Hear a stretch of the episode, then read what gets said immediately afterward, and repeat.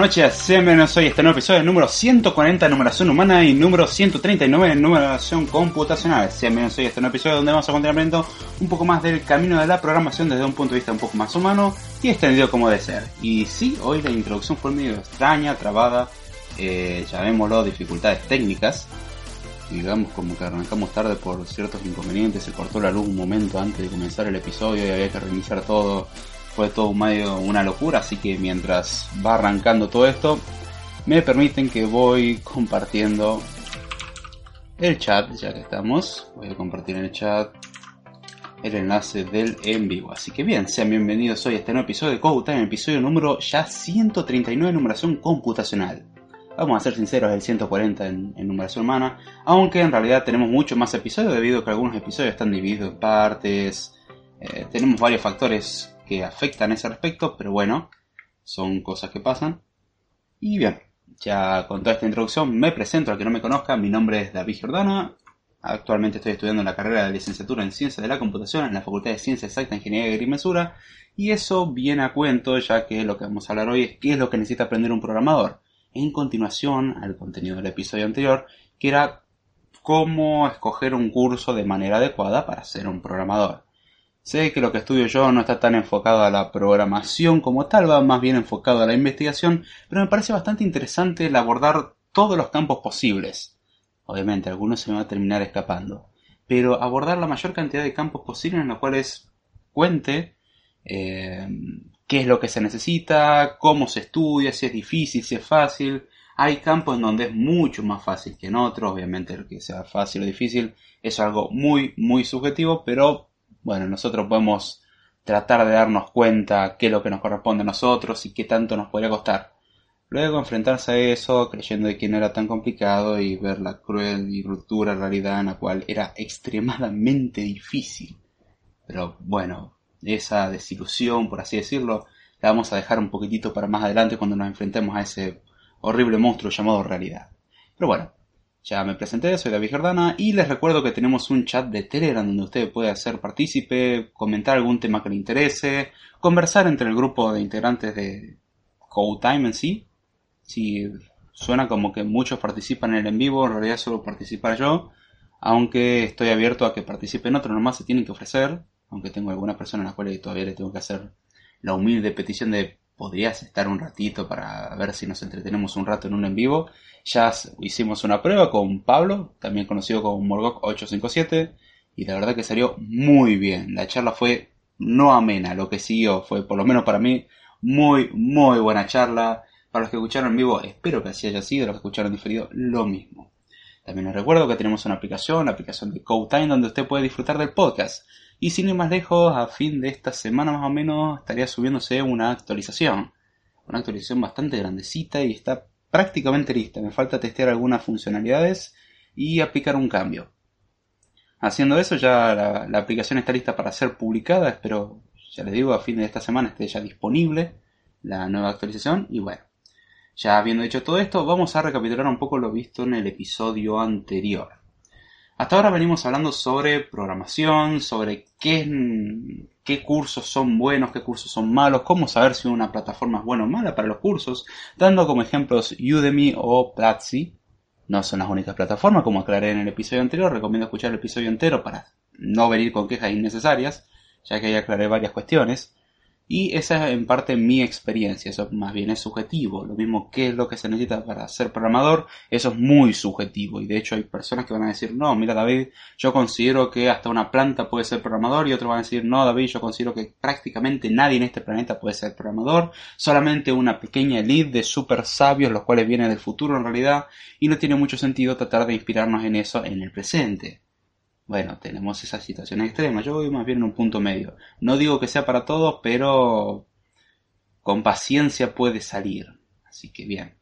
Hemos hablado de los cursos y que de hecho hoy en día se ha vuelto una moda bastante molesta desde mi punto de vista de ofrecer cursos y grandes futuros a toda la sociedad, ya que si estudias tu querido curso de programación del instructor Juan Pérez, vas a obtener una amplia salida laboral, un futuro mucho mejor, no vas a tener calvicie, vas a ser exitoso con las mujeres y u hombres eh, y no sé, algún que otro beneficio económico más. no se me ocurre ya otra cosa para que uno se dé cuenta de que es una mentira, pero bueno.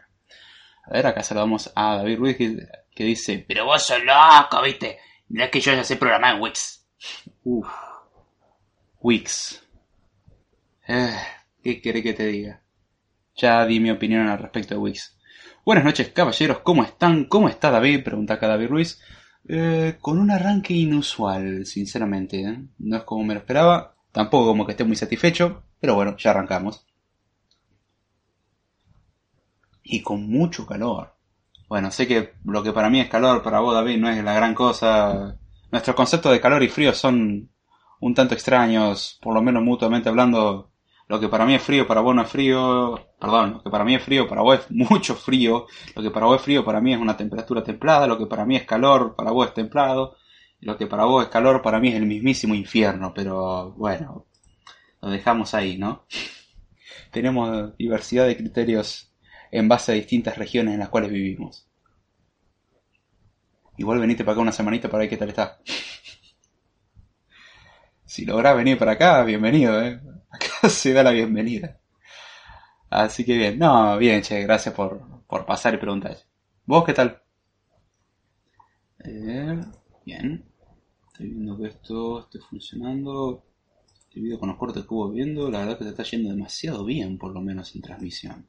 Toco madera literalmente, porque si no, esto explota en cualquier momento. De hecho, según el OBS, esto va medio, medio por la justa, pero aún así seguimos. Acá dice Ruiz, tenés razón, ¿viste? Hay veces que le pego, ¿no? vení, vení, probá qué, tal está el verano por acá, creo que lo vas a pasar muy bien. Saludamos acá a Gonzalo Acevedo que dice, buenas noches gente, hola Gonzalo, ¿cómo estás? Espero que estés muy bien y disfrute del programa. Alguna advertencia que no hice hasta el momento, esto va a ser una especie de code time, code time responde, porque en parte voy a responder una pregunta que surgió justo antes del programa de la semana pasada. Cuando digo justo me refiero en realidad casi dos semanas atrás, pero correspondía para el programa pasado. Como di una introducción en el programa pasado, el episodio de hoy se va a encargar de contestar en parte esa pregunta y de hablar justamente del tema porque las dos cosas van de la mano. Así que en ese aspecto va bien. Acá dice David, espero que algún día podamos ir a Argentina, todo, eh, todo bien, estaré un rato. Está bien, perfecto, muchísimas gracias por estar ese rato, lo que ese rato dure, muchas gracias sí por pasar. Y sí, sería lindo que vengas para acá. Trata de no hacerte marcar como extranjero porque no lo vas a pasar bien. En realidad no, no es tan malo, pero no te subas a un taxi y le dejes entender que, son, que sos extranjero. Por favor. Dice que trae Gonzalo, ¿cómo estás? Le pregunta a David. David dice, ¿nos podrías dar un top 5 de tips para detectar cursos churros eh, que no sirven? Bien. Gonzalo Acevedo dice, las personas que vienen a Argentina dicen que el clima es bastante denso. Mm, no sé, no sé si será tan denso, somos muy exagerados en general. En mí se notará un poquitito. Eh, Depende. Por la zona donde vivo, una zona muy húmeda. Y por ahí mucha gente viene acostumbrada a zonas templadas y no tan húmedas, más bien secas. Con lo cual, venir acá a la ciudad, que no viene con tanta temperatura, pero viene con una humedad que parece que está respirando agua, a muchos no les sienta muy bien y se sienten horriblemente mal, al punto que los mismos nativos suelen decir, ay no, este calor es insoportable, o esto es insoportable, y viene el invierno y este frío es insoportable, todo es insoportable. Eh, donde vivo es atribuible a la humedad. Es una zona dentro de tu humedad, aunque, es, aunque la verdad que los últimos meses no fue tan húmeda. Los últimos meses no hizo calor como tendría que haber hecho. Los últimos meses fue muy extraño. El último año fue muy extraño. Pero en verano suele haber una temperatura de unos 36, 40 grados a lo sumo, con una humedad del cerca del 100% y ves cómo te levantaste, acostaste, moves, respirás, no respirás, no haces nada y estás transpirado y todo pegajoso. Hermosa imagen mental para que esté comiendo. Pero bueno, esa es mi experiencia. No sé, no he estado en lugares extremadamente secos, he estado en lugares medianamente secos con 40% de, de humedad y he de decir que estuve fascinado. Era hermoso poder salir y no transpirar. Era increíble, todo el mundo derritiéndose y yo estaba como, oh, esto es hermoso. No transpiro. Acá dice Gonzalo Acevedo, incluso los que vienen de climas tropicales. Excelente introducción a un tema por medio del clima. Todo un clásico. es verdad. Es verdad. Fue un poco más en profundidad de lo que suele ir normalmente, como Normalmente suele ser eh, lindo el clima. Sí, sí, sí. Hace calor. Sí, la verdad que bastante. Y rogando que ese ascensor no termine más. Perdón, que ese ascensor termine ya. O que la otra persona no termine más, cuestión de no tener que responderle nada, porque uno nunca sabe qué responder a esa clase de preguntas o conversaciones de una sola persona. Pero sí, eh, hablar del clima eh, sigue siendo un buen rompehielos. En este caso soy pésimo con ese recurso, pero ¿quién hubiese dicho que hablar del clima iba a ser un tema para Code Time? Son cosas que nunca me las esperé, pero estoy satisfecho, la verdad. Con eso ya estoy hecho. Mm. Ah, y por cierto, los eh, habías pedido. ¿Podría, ¿Nos podría dar 5 tips, el top 5, perdón, para detectar cursos falsos? Número 1, si le ofrece amplia salida laboral, corra. Número 2, si se lo pone en versión doblada o le dice con profesionales o gente altamente cualificada o cosas así, corra.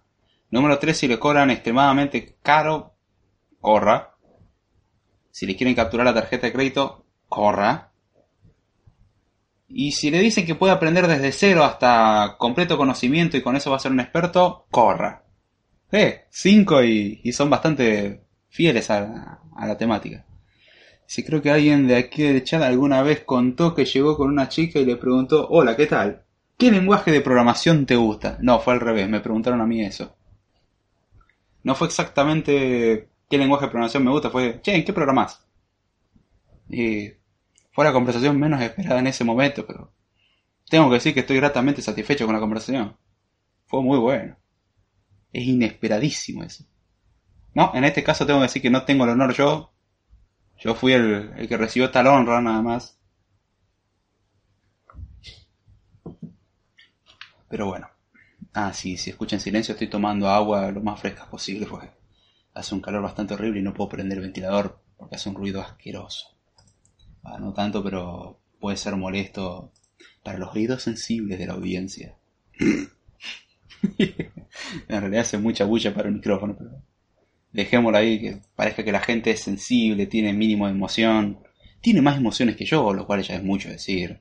Más expresivo que yo, lo cual es no es mucho decir. No, perdón. Ni ser más expresivo que yo, ni tener más emociones que yo. No es mucho decir, la verdad. Acá dice David Ruiz, excelente, top 5, me, me parto de risa. Solo te faltó agregar el aprende a programar desde cero en 15 minutos. Ah, tendría que reemplazar una de las condiciones por si es demasiado bueno para ser verdad, corra. Tenés razón. Eh, dejémoslo de lo de capturar tarjeta de crédito y unifiquémoslo con la opción de que le cobran extremadamente caro. Dejemos que le cobran extremadamente caro o le quieren capturar la tarjeta de crédito. Esa es una condición. Y la otra, si es algo demasiado bueno para ser verdad, corra. Esa es la, creo que la fundamental. Si suena bastante bueno para ser verdad, probablemente lo sea, sea una trampa. Así que esa creo que sería el, gran tip, el número uno, el que engloba a todos los demás. Pero bueno. Muy bueno, muy buena corrección David. Se aprecia mucho. Créditos by David Ruiz. O el viejo, según su fotito. Ah, entre la fotito del viejo y la fotito de Jeff, estás hecho, eh. Tenés todo lo que querés. Punch is for dead. Pero bueno. Ahora sí, ya terminando con toda esta introducción un poco molesta, podrán decir, necesaria según otros. Por cierto, David, mañana probablemente tengas beta para probar. Así que divertite. No hay mucho que hacerlo, ¿no? Pero eh, divertite. Pero bueno, voy a leer un correo electrónico, no sin antes hacer el agregado en la descripción. Eh, el tema comienza en el un minuto. Y el minuto era más o menos de 17. Con 70, no, 17. 17.30. Y ahí está. Perfecto. Vamos a ver.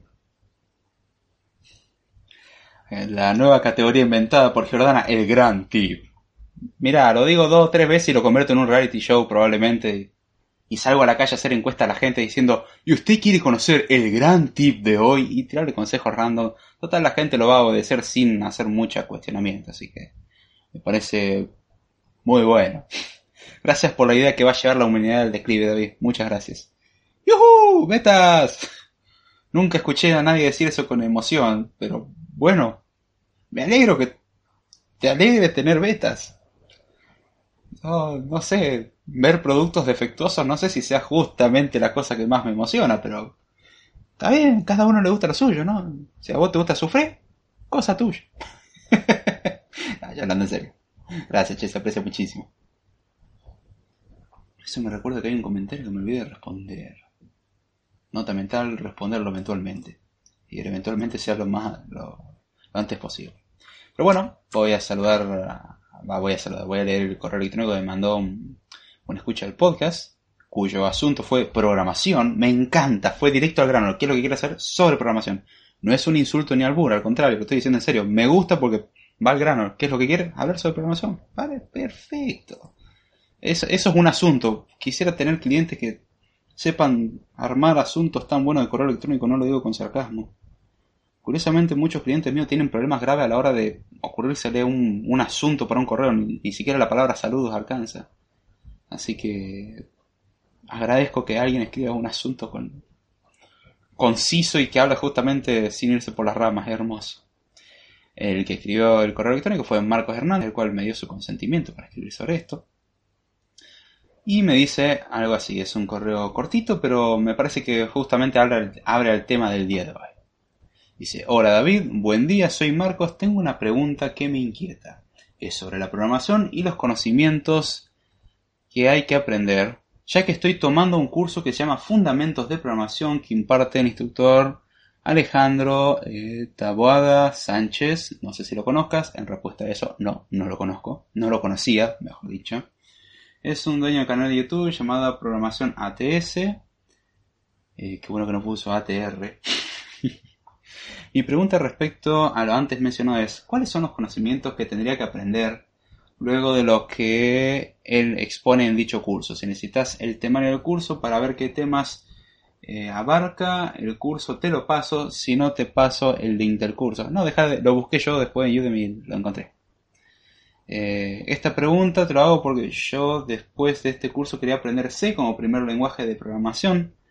No sé si me explico. Gracias y saludos con signos de exclamación. Perdón por no haberle dado emoción, soy malo dándole emoción a los signos de exclamación sin hacer el ridículo en el proceso. Y si de por sí mi propia existencia es hacer el ridículo en todo el momento, creo que mmm, hacer un poco más el ridículo no me suena una muy buena idea. No vaya a ser que realmente me quieren encerrar en neuropsiquiátrico donde estamos Pablo, yo, el Rulo y mucha gente más, la cual claramente está cuerda. Pero bueno. El curso del cual está hablando es un curso dado en Udemy por este mismo instructor. Estuve viendo el temario, me gustó que el título fuese sincero. Eso es algo que yo la verdad lo aprecio mucho. Si habrán prestado atención cerca del final del episodio anterior, ah, leí sobre los títulos por ahí más populares que hay en Udemy y cómo son vendehumo en un 100%. No que el curso sea vendehumo, pero el título sí. Al menos el título es engañoso. De ahí a que el curso cumpla con eso, lo cual sabemos que era imposible, hay otro paso bastante grande. Pero bueno, acá justamente el curso se llama Fundamentos de Programación. Aprende a programar desde cero. Eso me gusta, que por lo menos es sincero en, en ese apartado. Lo que el curso indica que se va a aprender son las bases de programación, aprenderá todos los, fundamentos necesarios para eh, migrar hacia los lenguajes de programación más importantes. Eso igual hay que verlo, ya tanto no podría decir yo, sin haber tomado el curso no lo puedo decir, tampoco tengo el tiempo para tomarme el curso pero por lo menos vi en el temario algo un poco más sincero de lo que ofrecen en general en la industria.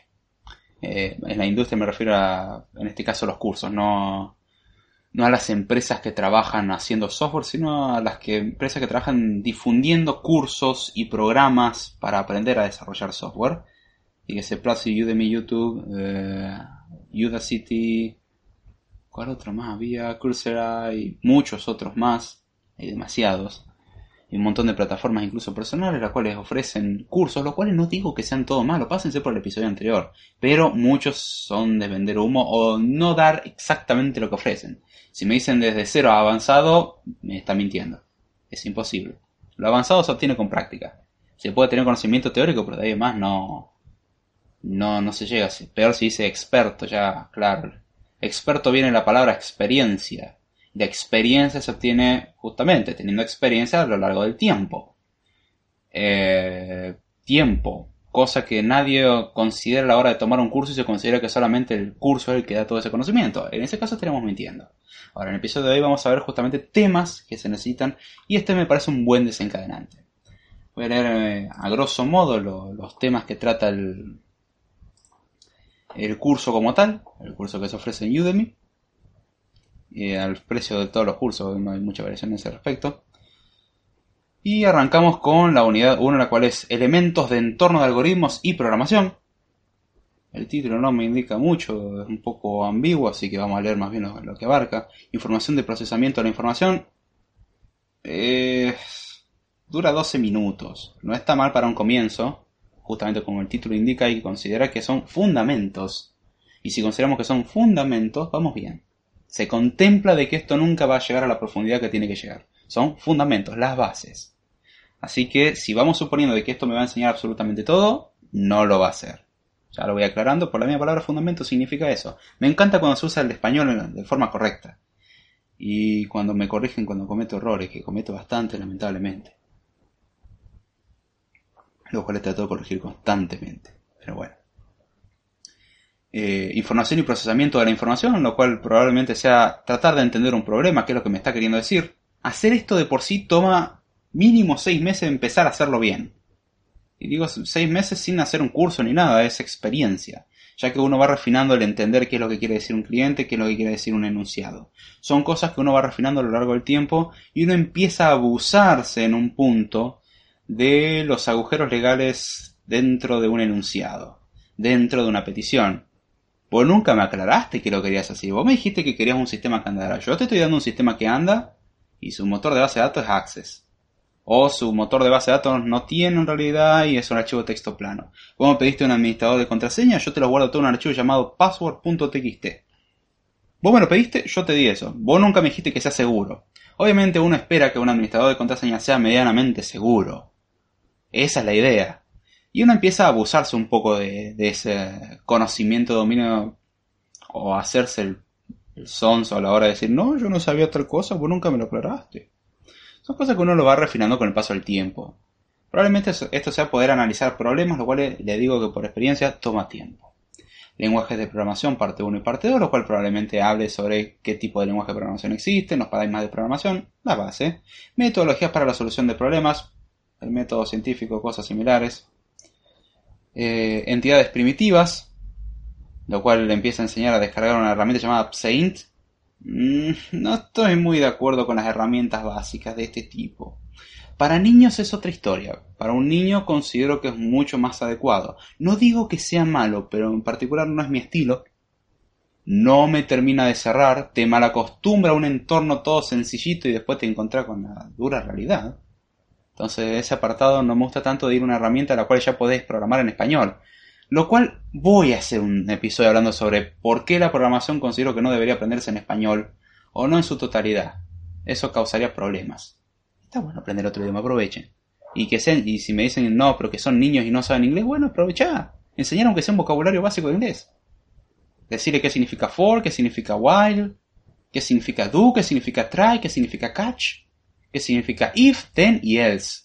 Class, eh, qué sé yo, protocol, eh, ¿cómo se llama esto? Interface, palabras básicas con un vocabulario de unos 15 palabras en inglés, creo que ya tenés todo hecho para arrancar.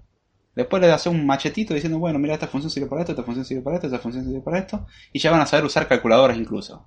Por ejemplo, la función seno no se llama sen, sino se llama sin. Seno en inglés. Cosenos cos, eso queda igual.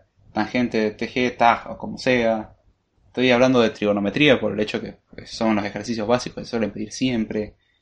Eh, pero no, no considero mal que se aprenda en inglés. Sé que es un obstáculo para uno en un principio y más ese bloqueo mental que le da a uno decir, no, si yo no sé inglés no voy a ser capaz de programar. Eh, yo lo he hecho por mucho tiempo sin saber inglés. Luego he aprendido inglés y la verdad que me simplificó la vida. Pero se puede. Y de hecho hay recibidos de la carrera que dijeron, yo nunca aprendí inglés, sé más o menos lo básico para manejarme con algún otro lenguaje de programación. No sé leer en inglés y aún así se recibió. Lo cual indica que se puede eh, aprobar algo saber programar sin necesidad de saber inglés. Desarrollador de Android y todo. Por lo menos lo era hace unos 5 años. Pero bueno, arranca explicando el uso de una herramienta que es Saint, una herramienta básica para programar. Eh, identificadores, dígase variables y constantes, tipos de datos, operación de asignación, entrada y salida de información, eh, operadores aritméticos, operadores relacionales, calculo que serán los operadores eh, de comparación en realidad, operadores lógicos, los cuales sí son operadores lógicos, funciones internas y ejercicios. luego tenemos representación de algoritmos, o sea, hasta ahora con lo que explicó son conceptos básicos como variable constante y funciones. Nada más. Eh, representación de algoritmos, justamente la parte de algoritmia, lo cual considero fundamental a la hora de querer programar. Si uno no es capaz de establecer un algoritmo o de entender un algoritmo, olvídese de programar. Desde mi punto de vista, no vale la pena, porque si no podemos llegar a algo tan abstracto como un algoritmo y mucho más sencillo como un algoritmo, menos vamos a hacerlo con algo concreto, lo cual requiere rascarse la cabeza un poco más, un algoritmo un poco más genérico. Y es mucho más fácil de pensar. No tenés que atarte a una estructura, sino decir, bueno, mira, yo para ordenar una lista voy a agarrar el primer elemento y lo voy a comparar con el segundo. Si están bien, lo dejo así. Si están mal, los doy vuelta. Eh, no me importa si es una lista enlazada, si es un arreglo, si es una lista doblemente enlazada, si es una lista circular, si no es una lista, si son tres o cuatro variables. La forma que sea, no me importa la estructura. Si es un árbol, no me importa. El algoritmo es algo genérico, una sucesión de pasos para cumplir una tarea. Una receta, básicamente. Si no se nos puede ocurrir una receta genérica, menos una solución particular. Yo diría, no, pero al revés, la solución en particular es mucho más sencilla. No. Si no se te puede ocurrir cómo ordenar un mazo de cartas más o menos así en tu cabeza, menos se te va a ocurrir agarrar y escribir eh, un programa que lo haga. Una implementación para eso. Lo cual habla sobre el diagrama de flujo. Es una buena guía un diagrama de flujo. No todo es diagramable. Al que diga que no, no, la programación gráfica y bla, bla, bla, esto bullshit, es lo único que voy a decir. Perdón por esa palabrota, pero la programación gráfica por buenas razones fracasó. Hay cosas que son insoportables de forma gráfica. Eh, no es viable directamente. El programar de manera gráfica no es viable. A ver. Acá saludamos a Dylan Batista que dice, hola, buenas noches a todos. Hola Dylan, ¿cómo estás? Espero que estés muy bien y bienvenido al episodio. Hay cosas que no son graficables por el hecho de que la complejidad es tan alta que un gráfico no aclara. No, pero los gráficos aclaran. Yo te muestro, puedo mostrar un gráfico en UML de la aplicación de CodeTime. No lo hice con UML por las dudas. Pero puedo hacer el gráfico UML, el diagrama UML. Eh, y yo invito a que alguien intente, si quiere entender qué es lo que está pasando si eso es una telaraña, un programa, un helado, si es una casita, una estrella, o probablemente sean cosas escritas en hebreo antiguo. No sabemos. Pero ese es el problema, la estructura se hace tan grande que es insostenible graficarla. Lo cual, si uno modularizada, simplifica un poco la tarea, pero aún así siguen existiendo esos problemas. Entonces un diagrama de flujo es una buena herramienta introductoria para diagramarse o armarse un algoritmo rápido. Nada más. No sirve para otra cosa. No piense que se puede aplicar a todo. Eh, tenemos después hablando de pseudocódigo. Pseudocódigo sigue teniendo sus limitaciones. Es mucho más concreto que un, diagrama de flujo. Es mucho más entendible que un diagrama de flujo. No sé si más entendible. Pero permite expresar mucha más información en menos espacio. Y de forma más entendible en la misma cantidad de espacio. Pero bueno. Estructuras secuenciales. Lo cual nos lleva a básicamente arreglos, listas. En realidad, por lo que estoy viendo, simplemente va a estructuras secuenciales, como arreglos, área en longitud. Perdón, a ver. Sí, estructuras secuenciales. No, me confundí, no es eso. No son estructuras de datos, son básicamente sucesión de pasos, es un algoritmo. Luego estructuras condicionales, los cuales permiten bifurcar el funcionamiento de un programa básicamente los ifs, luego estructuras repetitivas, dígase los bucles, todo sobre bucles, una introducción a lo que son bucles, Fibonacci, cómo trabajar con eso, luego arreglos, sí, ya una estructura secuencial, estructura de datos secuencial, el concepto de los arreglos, cómo funcionan los arreglos, luego ordenamiento, los algoritmos de ordenamiento, lo cual enseña en este caso método burbuja, método por inserción y método por selección, los tres algoritmos básicos. Eh, en la vida real no usen ninguno de esos, por favor. Usen Merge Sort, el el que tiene efecto lateral, el... ¿Cómo se llama? ¿In situ? No, el in place, perdón. El merge sort in place o el quick sort, cualquier algoritmo, pero no, no usen burbuja. Burbuja no lo usen. Inserción tampoco y selección traten de tampoco. Luego búsquedas, búsqueda secuencial, una explicación, búsqueda binaria, como buscar en un árbol o en una estructura de, de arreglo y cómo hacerlo. Y, a ver, cadena de caracteres, dígase strings, matrices, que son básicamente arreglo de arreglos, si lo queremos ver desde un punto de vista simplificado. Y modularidad, funciones y procedimientos, o sea, qué es el concepto de función y procedimiento. Es un curso muy básico, no estoy hablando mal del curso, de hecho tiene una buena valoración, eso no significa absolutamente nada, pero es un curso muy básico. Al que quiera realmente aprender a programar, creo que el curso se le queda bastante corto. Que después termina con un curso de algún lenguaje de programación, todo muy bien, pero se le queda corto, la verdad. No es que sea malo, para alguien que está empezando funciona, funciona muy bien, debido a que uno no tiene conocimiento, pero eh, si alguien quiere dedicarse a esto profesionalmente se queda demasiado corto. Eh, eso es lo que puedo decir. Uno puede estudiar el curso, no está mal. Para el que no sabe nada sobre programación, el curso le va a servir porque va a entender un montón de conceptos básicos. Yo personalmente no lo arrancaría así, yo lo arrancaría mucho más abstracto. En parte lo hago porque esa fue mi eh, formación, así que nótese que este episodio es muy subjetivo y ya remarqué al principio que lo iba a hacer. Eh, debido a que también cada persona lo experimenta de una manera diferente. Yo sufrí mucho con la aproximación con la cual yo vi o sea, parecería bastante contradictorio que yo esté recomendando lo mismo con lo cual yo sufrí y no, no pasé los mejores momentos. En parte es por... no creo que se haya dado la clase como se tendría que haber dado. Y hay cosas abstractas que no son necesarias saberlas.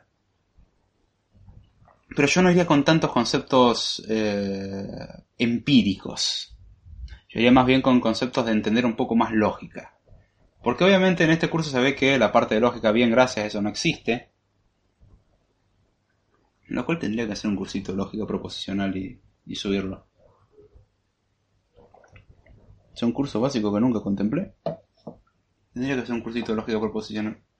Y todo lo que podemos hacer con lógica y entender el álgebra y, bla bla bla bla. Pero bueno.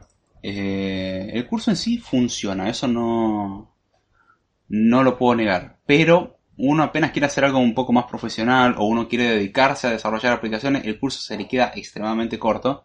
Debido a que, por ejemplo, no contemplamos siquiera el concepto de programación orientada a objeto, programación funcional, o ninguno de esos paradigmas por ahí grandes, los cuales nos permiten estructurar por lo menos el código y estructurar un programa en sí. O sea, el planear cómo hacer un programa, esas cosas no están planteadas, debido a que más bien es una base, una base de algoritmia bastante elemental y algunos conceptos básicos, los cuales no están mal. La verdad no están mal, pero apenas queramos hacer algo un poco más grande ya nos quedamos cortos. Lo cual implica que uno tiene que estudiar mucho más por su cuenta más adelante. No considero que esa forma sea la mejor aprendiendo un lenguaje de programación. Sí, antagónicamente hablando, eh, paradójicamente hablando, no considero que aprender un lenguaje de programación en primera instancia sea una buena forma de empezar a programar. Prefiero dedicar un tiempo a la teoría y entender cómo funcionan algunas cosas. El saber abstraer para resolver problemas. Y una vez que tenemos eso, sí, ahí nos metemos de lleno en un lenguaje de programación y empezamos a aprender conceptos. Eh, puede sonar difícil, en parte lo es, porque de hecho implica un paso gigante, que es cambiar la manera de pensar. Y eso no es fácil, lo cual ahora voy a hablar.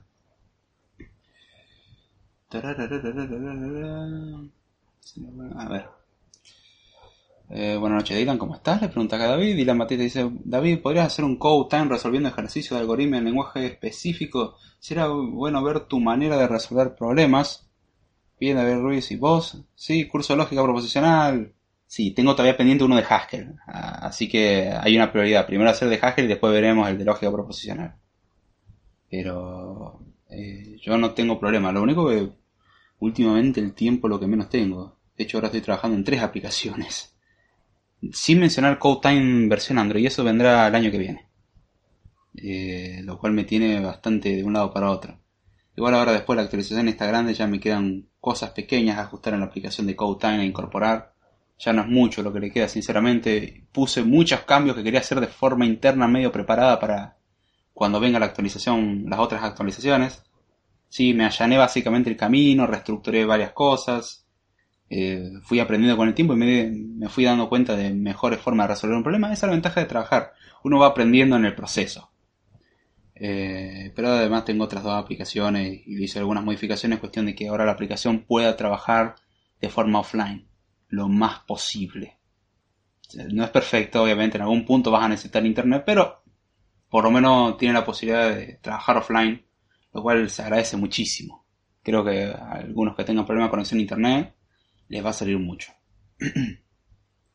y como siempre, corrección de bugs y, y mejor rendimiento. la condición de siempre, ¿no? Pero bueno, me gustaría hacer eso. No ando con tiempo de preparar absolutamente nada. Date una idea de que quise grabar incluso el episodio para banda de reseñas de serie y no pude ni siquiera hacer eso. Porque cada momento que quería, tenía un momento libre, el vecino se compró un equipo de música y lo ponía los palos con trap. Ah, qué gana que seré que... No le deseo el mal a nadie, pero que si se quema ese equipo de música me haría tan feliz. Mismo que no funcione, no lo prendan, también eso me haría más feliz todavía. Sin efectos trágicos se puede evitar el problema, pero sabiendo que no lo van a hacer jamás, voy a tener que aguantar ellos escuchando trap y no pudiendo grabar en todos esos momentos. Eh, pero bueno, agradecimientos al vecino y su nuevo equipo de música. Pero sí, esas ideas son buenas. De hecho, tengo una pila de ideas. Hay algunos de los que escuchan de Code Time que saben las ideas que tengo y, las, las he planteado. Y me han dicho, eh, me parece que... No, perdón, ahora sí. Eh, me parece que vos estás un poco loco. Y a la que fue la respuesta, sí, obviamente, ¿eh? que no se dio cuenta de la referencia del neuropsiquiátrico, piensan que es una mentira. Eh, vaya por favor al neuropsiquiátrico que está en Avenida Alberdi y Calle La Paz.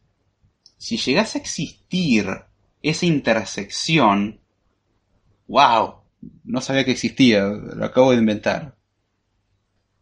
Tenía una referencia que no tiene sentido, así que por lo menos en Rosario no tiene sentido esa intersección creo. No, La Paz no me acuerdo por dónde pasaba, pero por ahí no pasaba. No, La Paz estaba por zona sur. No, Alberti no llega a zona sur ni a año. No, perfecto, me salvé. No existe tal lugar. Bien. O yo no existo o no estoy en el neuropsiquiátrico. Una de las dos. O estoy en neuropsiquiátrico nomás y, y yo estoy alucinando. ¿Qué yo? Pero bueno. Ahora bien, ya con toda esta introducción, ¿qué es lo que puedo recomendar para aprender a programar? Y acá es donde voy a responder con esa respuesta que todo el mundo odia, pero es necesaria. Depende. En este caso sí es relativo. Es relativo en base a lo que uno quiere hacer, lo cual hay que establecer esa base. Es depende si uno se quiere dedicar a un entorno académico o un entorno más bien laboral en la industria. Académico me refiero a la investigación y otra cosa, o enseñar, y otra cosa es trabajar en la industria. Son dos puntos de vista totalmente diferentes. Para trabajar en la industria no necesitas nada, aprendete más o menos el lenguaje de programación y te contratan. Es una ventaja. Lamentablemente eso a los expertos o a la gente que tiene mediana experiencia, no digo expertos, sino que tienen, no sé, una experiencia de un año, más que, que está ingresando, muchas veces le causa problemas porque tenemos una persona a la cual no tiene la más pálida idea de cómo hacer algo y se le pone en lugares donde tiene que tomar decisiones. Cuando esa persona lo que tendría que hacer en realidad es estar aprendiendo o tratar de hacer las cosas que se le piden básicas. Lamentablemente las empresas no suelen hacer eso y lo que termina derivando en dolores de cabeza enormes y que las cosas anden mal. Pero todo se en pos de ganar más dinero en la empresa, de pagar menos y que más o menos salga relativamente bien todo. Consecuencia, los productos tienen una calidad asquerosa, número uno, y número dos, que los que tienen un poco más de experiencia sufren como no se dan una idea. Si quieren hacer feliz a un programador, no lo pongan con un novato, salvo que ese programador quiera enseñarle al novato. Se lo pido por favor.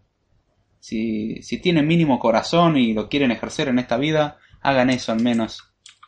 Su programador amigo se lo va a agradecer.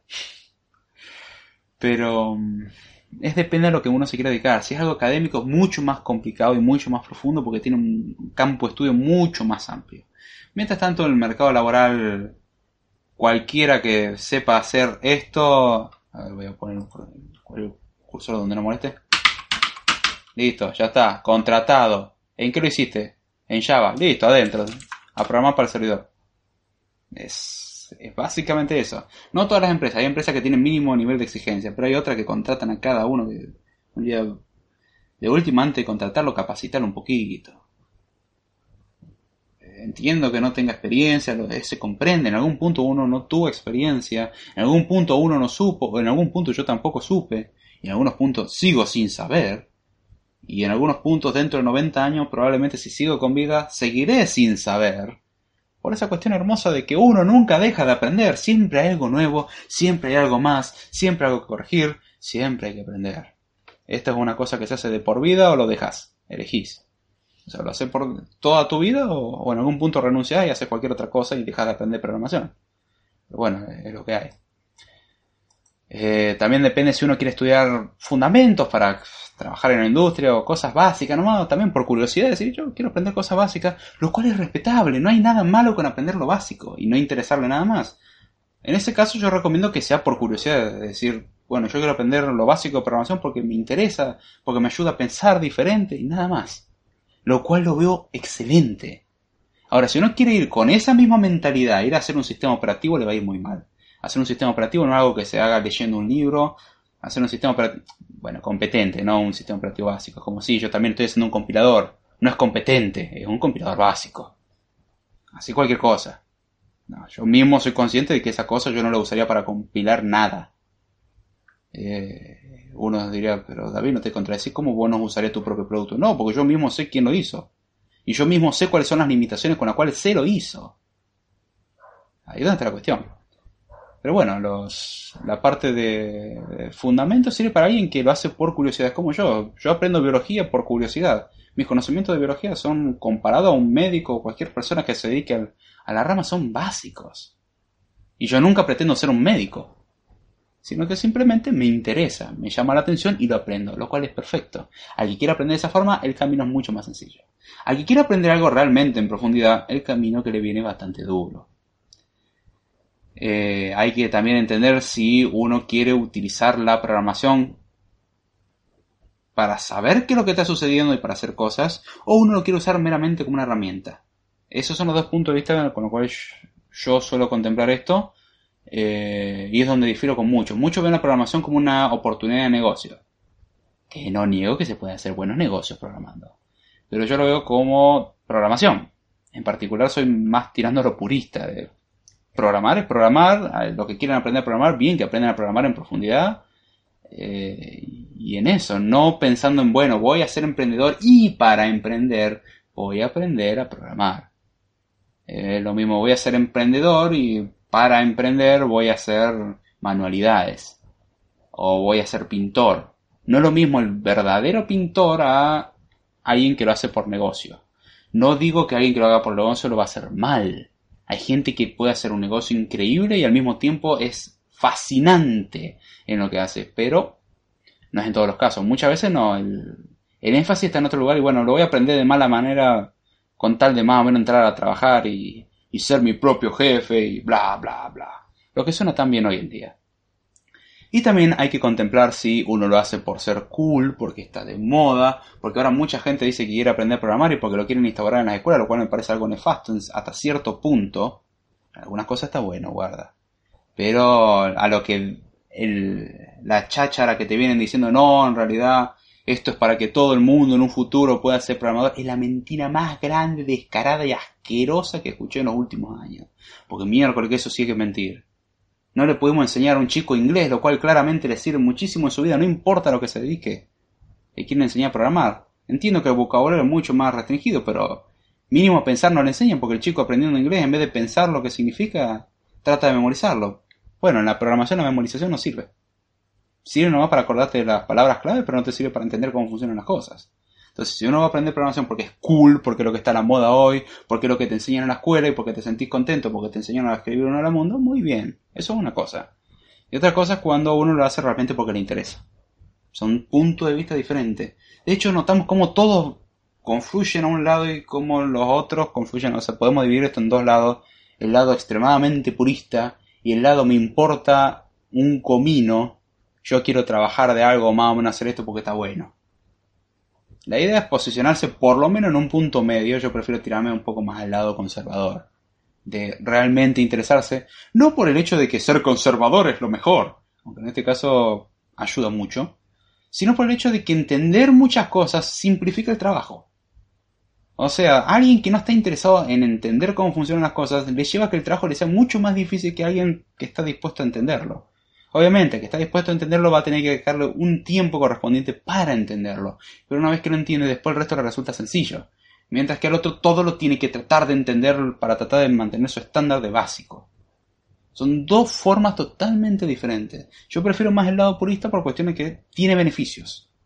Está bien, uno se puede volver loco en el proceso, si no lo sabe controlar, pero tiene el beneficio de que uno puede obtener un verdadero resultado, uno puede entender cómo funcionan las cosas, le puede salir mucho más simple y trabajar de una forma más eficiente, más cómoda y probablemente con una mejor remuneración. Y esto no vendiendo humo, sino que por tener más experiencia y para hacer un buen trabajo, uno tiene por lo menos una espalda para decir, quiero un aumento. No, bueno, me voy porque yo tengo mi experiencia y voy a aplicarla en otro lugar. Probablemente en la competencia. Que te vaya muy bien. Sí, suena muy malo lo que acabo de decir, pero hay que tenerlo en cuenta. Acá saludamos a Freak4 que dice, buenas, hace mucho no paso por acá, actualmente estoy aprendiendo programación en Android, así que le estoy metiendo bastante. Qué grande, che. Decime en... Por cierto, hola Freak, ¿cómo? Eh, ¿Lo estás haciendo con Kotlin o lo estás haciendo con Java? data que me interesa, si no molesta. Muy bien, Dylan, muchas gracias. Que le responde David Ruiz a la pregunta de Dylan. Acá dice David Ruiz, hola Freak, eh, que bien, sigue echando ganas y suerte. Perfecto, dale para adelante, che. Eh, eso es lo que me gusta, cuando le meten ganas. Mm, sin importar el negocio. O sea, si le meten ganas porque realmente le gusta, eso es otra historia y me ha tocado enseñar a la gente que estuvo interesada en aprender y me ha tocado enseñar a la gente que no estaba interesada en aprender.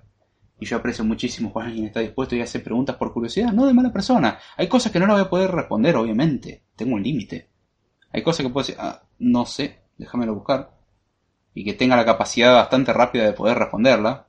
Si uno se convierte en un buen buscador con el paso de los años. Y la verdad se hace con mucho gusto. Eso es lindo porque le permite a uno darse cuenta que hay cosas que no entendía y poder explicar o tratar de entenderlas. Quizás la respuesta a la otra persona no la puede entender leyéndola por su cuenta, pero uno que ya más o menos tiene experiencia la sabe leer un poco mejor, o tiene un poco más de contexto para dar un ejemplo, lo cual está muy bueno.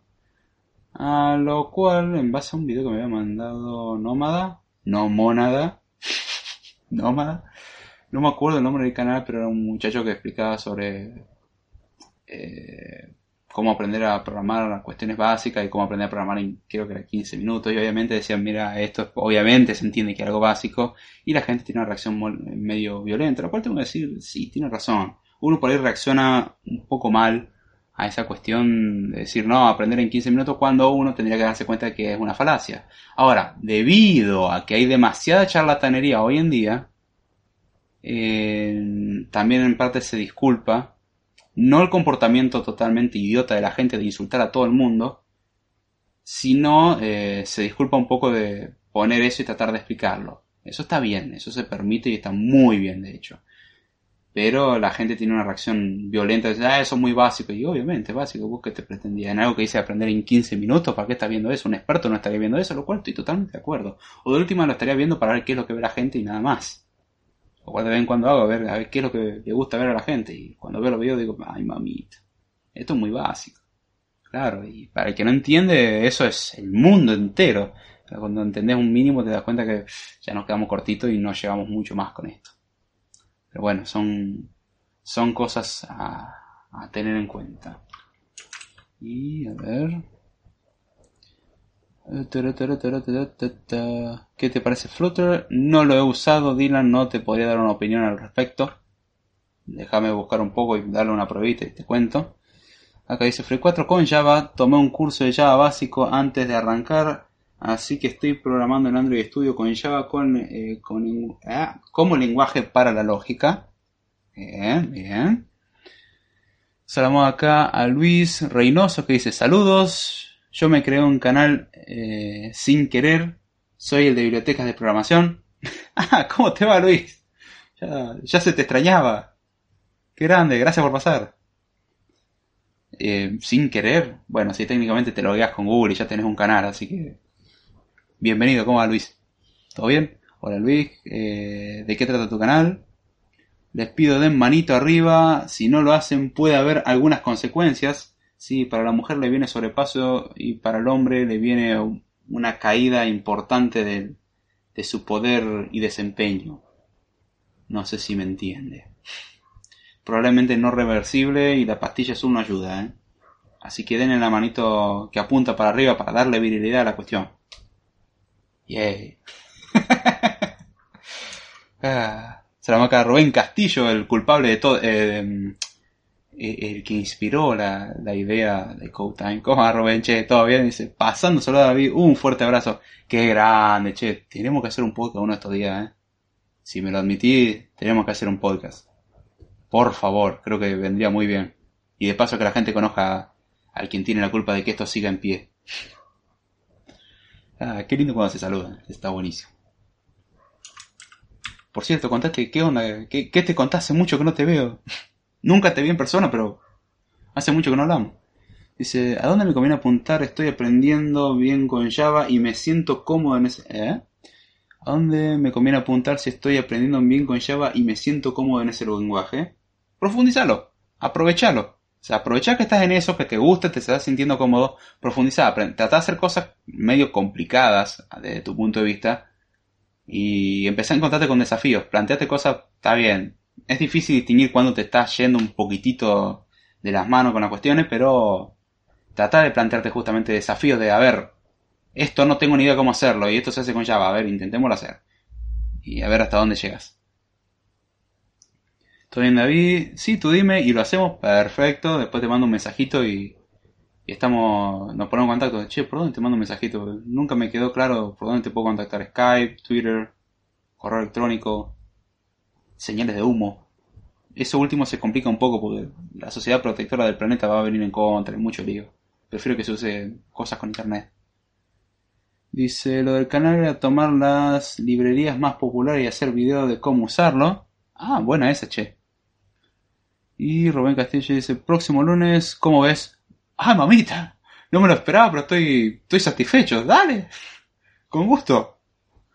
Dale, nos ponemos de acuerdo de qué hablamos o, algo saldrá en el momento y hablamos, no pasa nada, al contrario, con gusto, che. Me gusta, viene con todo. Eh, más o menos sería 11 de la noche hora argentina, decime si podés, si no arreglamos algún horario. Pero con gusto, mil gracias, che.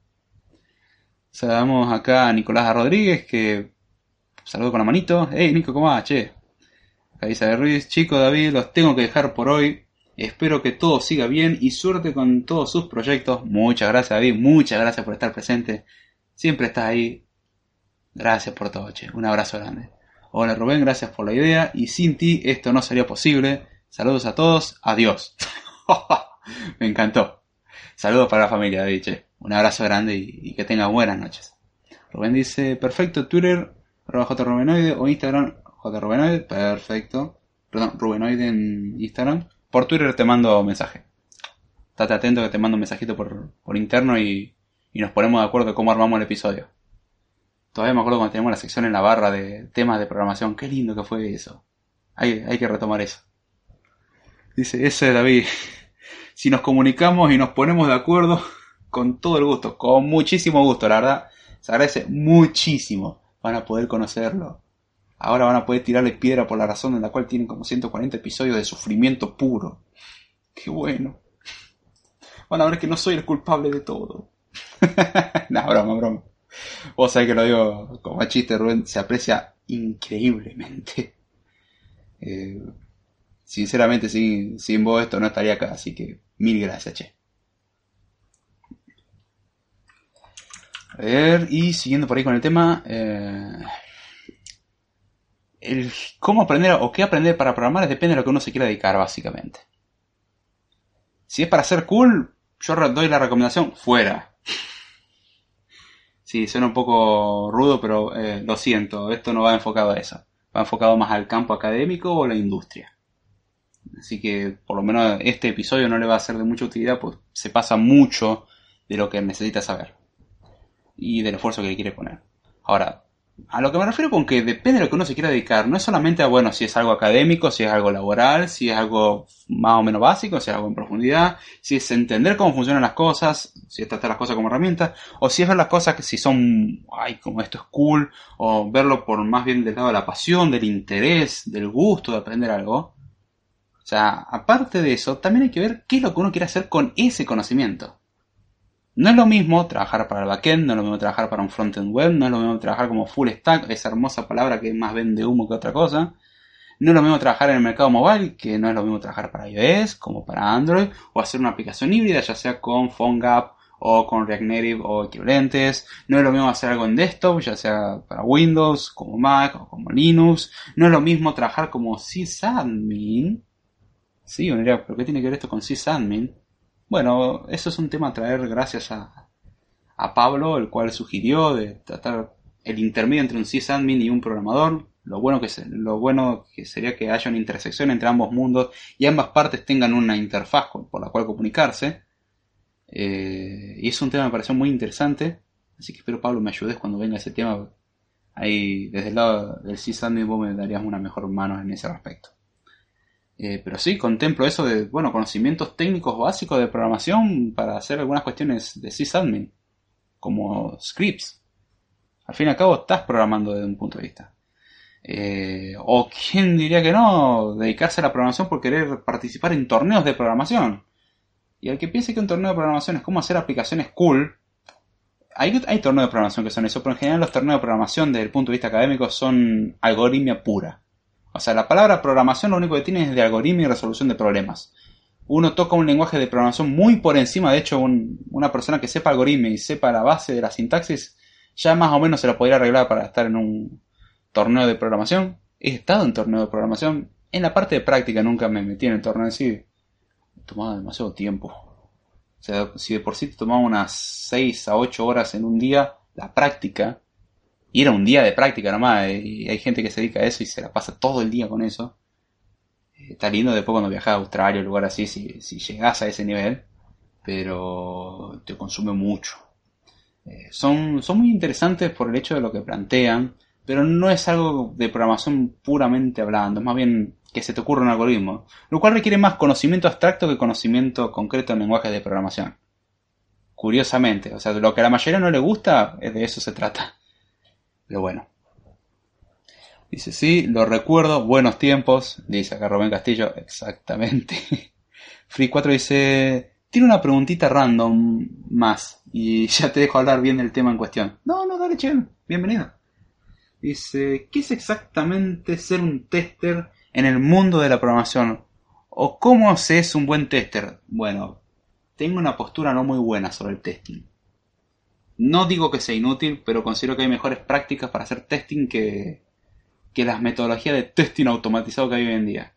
Ayudan en alguna cuestión, pero hay otras prácticas que hacen un mejor trabajo con menos tiempo y menos dinero. Y está demostrado empíricamente eso. Eh, pero un tester es básicamente una persona que se le ocurre cómo tomar una aplicación y aplicarle pruebas, entre comillas, lo suficientemente buenas para, para ver si el programa anda bien. Lo cual el testing tiene un defecto bastante grande. El testing nunca garantiza que el programa funcione bien. Solamente garantiza que en algunas áreas no anda mal. Nada más, o sea, puede mostrar cuando hay errores, pero no puede garantizar que no los haya.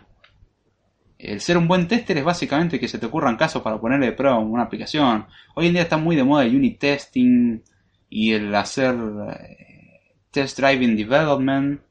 Desde mi punto de vista no me gusta la técnica porque es un poco antilógica la técnica. Vamos a hacer casos de testing primero para luego hacer un programa que se adecue al testing.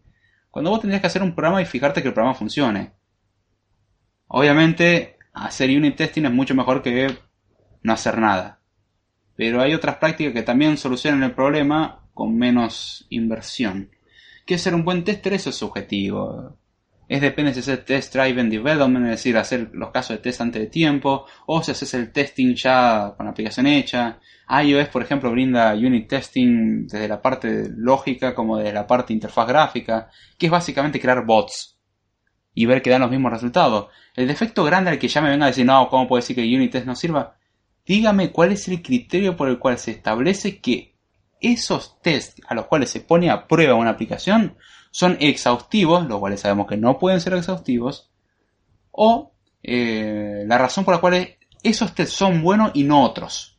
O sea, cuál es el criterio fijo que uno puede tener, decir, mira, si hacemos esto, esto y esto, sabemos que la aplicación va a andar perfecta. ¿Cuál es el criterio que dice que esos criterios son los... eh, que esos criterios, que esos casos de test son adecuados y por qué otros criterios que tendría otra persona no son adecuados? Y bueno, los dos son válidos, entonces tenemos un problema. Hay algo muy ambiguo acá. Siendo que el programa es el mismo, ay no, pero en la programación hay muchas cosas que son de una forma o de, o de otra forma. Puedes hacerlo de distintas maneras y no hay problema, funciona igual. Sí, las funcionalidades que cumplen son las mismas. Pero el código es diferente. Acá estamos hablando del mismo código, testearlo de dos formas totalmente diferentes. Lo cual me lleva a que si no podemos llegar a un consenso, y esto es un problema grave. Pero bueno, eh, ahí donde está la, la cuestión. Eh, Así que con respecto a que ser un buen tester es medio falaz. De hecho, muchos programas si no los testearas y utilizaras otras prácticas que no son testing, obtendrías mejores resultados que testeándolo y sería más barato. Pero bueno, la industria no va a cambiar. Sigue creyendo que Scrum es una buena idea. Tiene algunas cosas buenas Scrum, no, no todo es malo. Pero también plantea cosas insostenibles. O sea, las metas que pone son insostenibles. Bueno, esto lo hacemos en dos semanas. En dos semanas no te alcanza para hacerlo bien. O sea, te alcanza para hacerlo rápido, pero no bien. Para hacerlo bien toma más tiempo, un periodo de diseño, cosa que nunca has contemplado, y muchas otras cosas más. Pero bueno, sigamos metodologías que dice un libro, total, los libros deben de decir la verdad. Así estamos hoy en día con Pablo Coelho. Si los libros dicen la verdad, Pablo Coelho dice la verdad. Entonces el universo conspira a mi favor. ¡Qué bueno, che! Pablo Coelho tenía razón. Y el que me diga, no, no, Pablo Coelho no tiene razón, lo que dice es una falacia, ah, bueno, entonces hay que admitir que hay libros que lo que dicen son falacias. Y si no, digamos que usted no sabe aplicar la lógica y no tiene futuro como programador, pero bueno. Acá dice Frick, eh, lo pregunto porque últimamente vi que hay bastantes avisos de trabajo que buscan tester y no entendía bien qué es lo que pedían. y se ríe, no, en realidad que nunca se entiende lo que piden. Partamos de la base, las empresas en la mayoría de los casos piden cosas que no saben lo que son. Más que nada si el que se encarga de hacer la contratación es un encargado de marketing o de administración de empresa o lo que sea. Que me disculpen, pero es bueno haciendo lo que sabe, marketing. No es bueno siendo experto en la parte técnica, porque no es experto en la parte técnica. ¿Eso es malo? No. Eh, es lo mismo que un, un data entry, es bueno ingresando datos, se supondría. O lo mismo que un secretario o una secretaria. ¿Es buena haciendo lo que hace? ¿Yo pondría a esa persona a conducir un avión? No. Y el que me diga que mi argumento no se entiende fácil. Tome a cualquier persona de la calle, la cual sea buena, por ejemplo, no sé, en ventas, y llévela a un hospital y diga, "Haga- hágame una neurocirugía, por favor. Yo dejo mi cerebro en sus manos. Denle todas las herramientas y que esa persona lo anestesie y le hagan una neurocirugía. A ver qué tal sale. O ni siquiera eso. Le saque la tapa del cráneo y la vuelva a poner. Si puede hacer eso y sigue con vida y le sacó realmente la tapa del cráneo, hablemos de otra cosa. ¿por qué hablas demasiadas cosas de biología y anatomía? Porque me gusta. Eh, no son expertos en eso. ¿Son expertos en Berta? Puede ser, perfecto. Que se dediquen a lo que saben hacer, vender. No a, a elegir en la parte técnica o a tomar decisiones en la parte técnica. Eso es algo de sentido común. Nadie pediría a un neurocirujano que arme una casa. Nadie. Ni a un albañil que haga una neurocirugía. Nadie. Menos. Eso menos que menos. Ahora, pu- puede que haya un cirujano que sea buen albañil, eh, eso es posible. Pero porque sea albañil, no lo convierte en buen neurocirujano. Y eso es un problema grave. Hay casos en donde tenemos expertos en marketing que son muy buenos en programación, lo cual es muy raro, es la excepción a la regla, y esos casos son apreciados porque esa persona tiene conocimiento de ambos mundos. Es una buena interfaz. Pero no suele ser el caso. Entonces ahí es donde está la cuestión. Así que, ¿qué es lo que se refiere cuando quiere un tester? Nadie sabe. Lo mismo que nunca se sabe lo que se refiere cuando quieren a un programador. Eh, probablemente si te sentás delante en la silla, le apretás botones random y haces más o menos como que descubrí un error cada tanto, ya está, sos vos. Y te vas a ganar el odio de muchos programadores en el proceso, pero eso es lo que piden. Ahora bien, ya teniendo esto en claro, ¿qué es lo que tengo que aprender? Repito, depende. Voy a enfocarme por ahí más al lado, en profundidad, un poco de lo que es académico. Voy a decir qué es lo que más del lado académico, qué es lo más del lado de la industria, del conocimiento que todo mundo que quiere programar debería de tener. No digo que no tenerlos no le permite a uno programar, pero bien que ayuda. Es como el dinero no soluciona todos los problemas, pero bien que ayuda. Eh, es un muy buen recurso y simplifica muchos problemas. Entonces hay que tener en cuenta eso. Y por cierto, Freaky, no molesta tu pregunta, al contrario, se agradece y se agradece mucho la escucha a Marcos Hernández, el cual hizo la pregunta y que dio origen en parte al tema del día de hoy, y a Rubén Castillo por adelantado si hacemos la semana que viene episodio. Dice Nicolás Rodríguez, dice, ¿cómo se entrena la lógica? Muy buena pregunta, Nicolás. Muy buena pregunta. Eso era lo que quería preguntar. No me lo esperaba, pero estoy grata, gratamente satisfecho. Número uno, no tocando un lenguaje de programación. ¿Se puede con un lenguaje de programación? Sí. Pero con el lenguaje de programación uno está tentado a hacer mucho más trabajo del que debería hacer en la capacidad que tiene. Básicamente, yo no estoy entrenado para usar estas otras herramientas, pero aún así las quiero usar.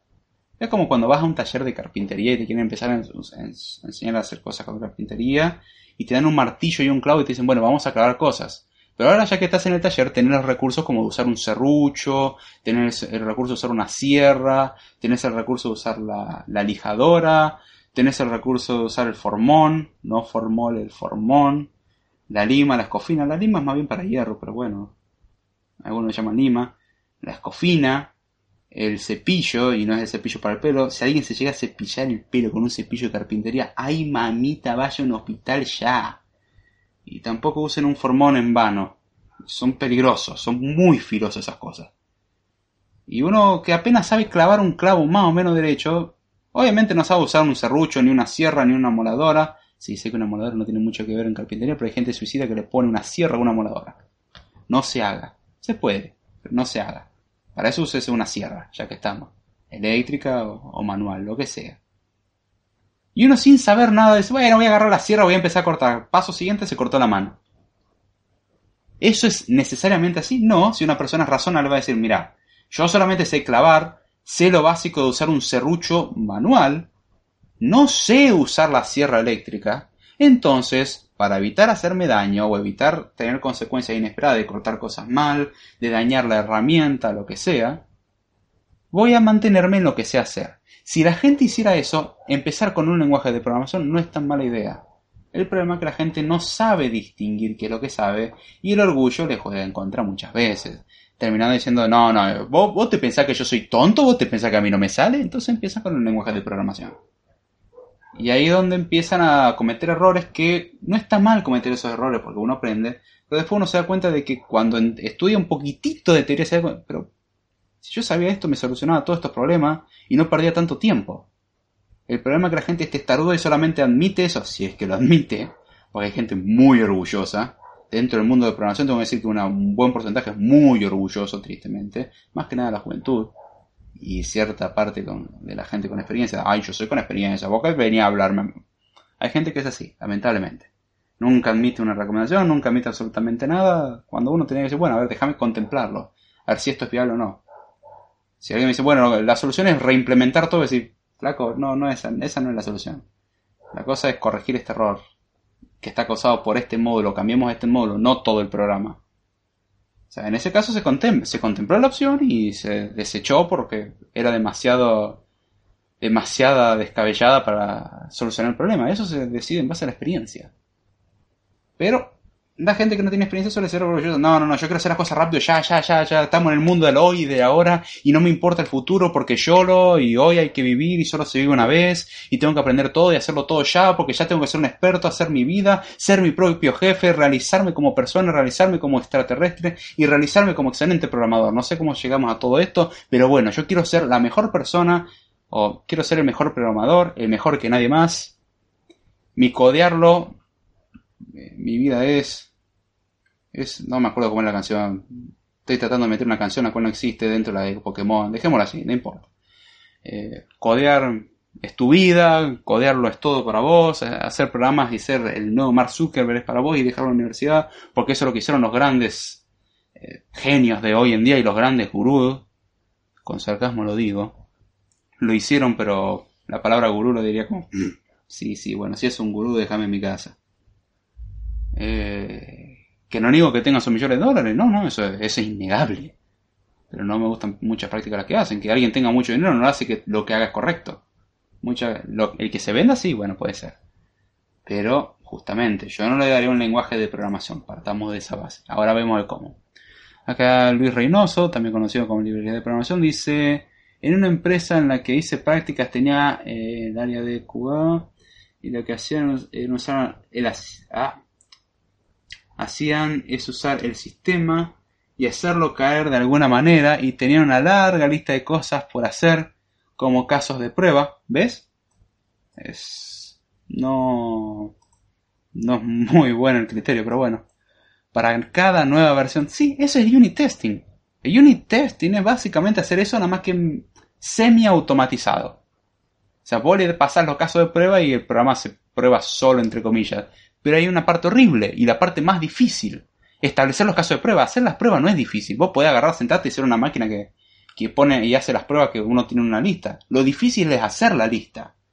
O sea, lo difícil no es escribir código. Lo difícil es que se te ocurra cómo se resolver el problema y luego llevarlo al código. Escribir código cualquier animal lo hace. Esa es la diferencia.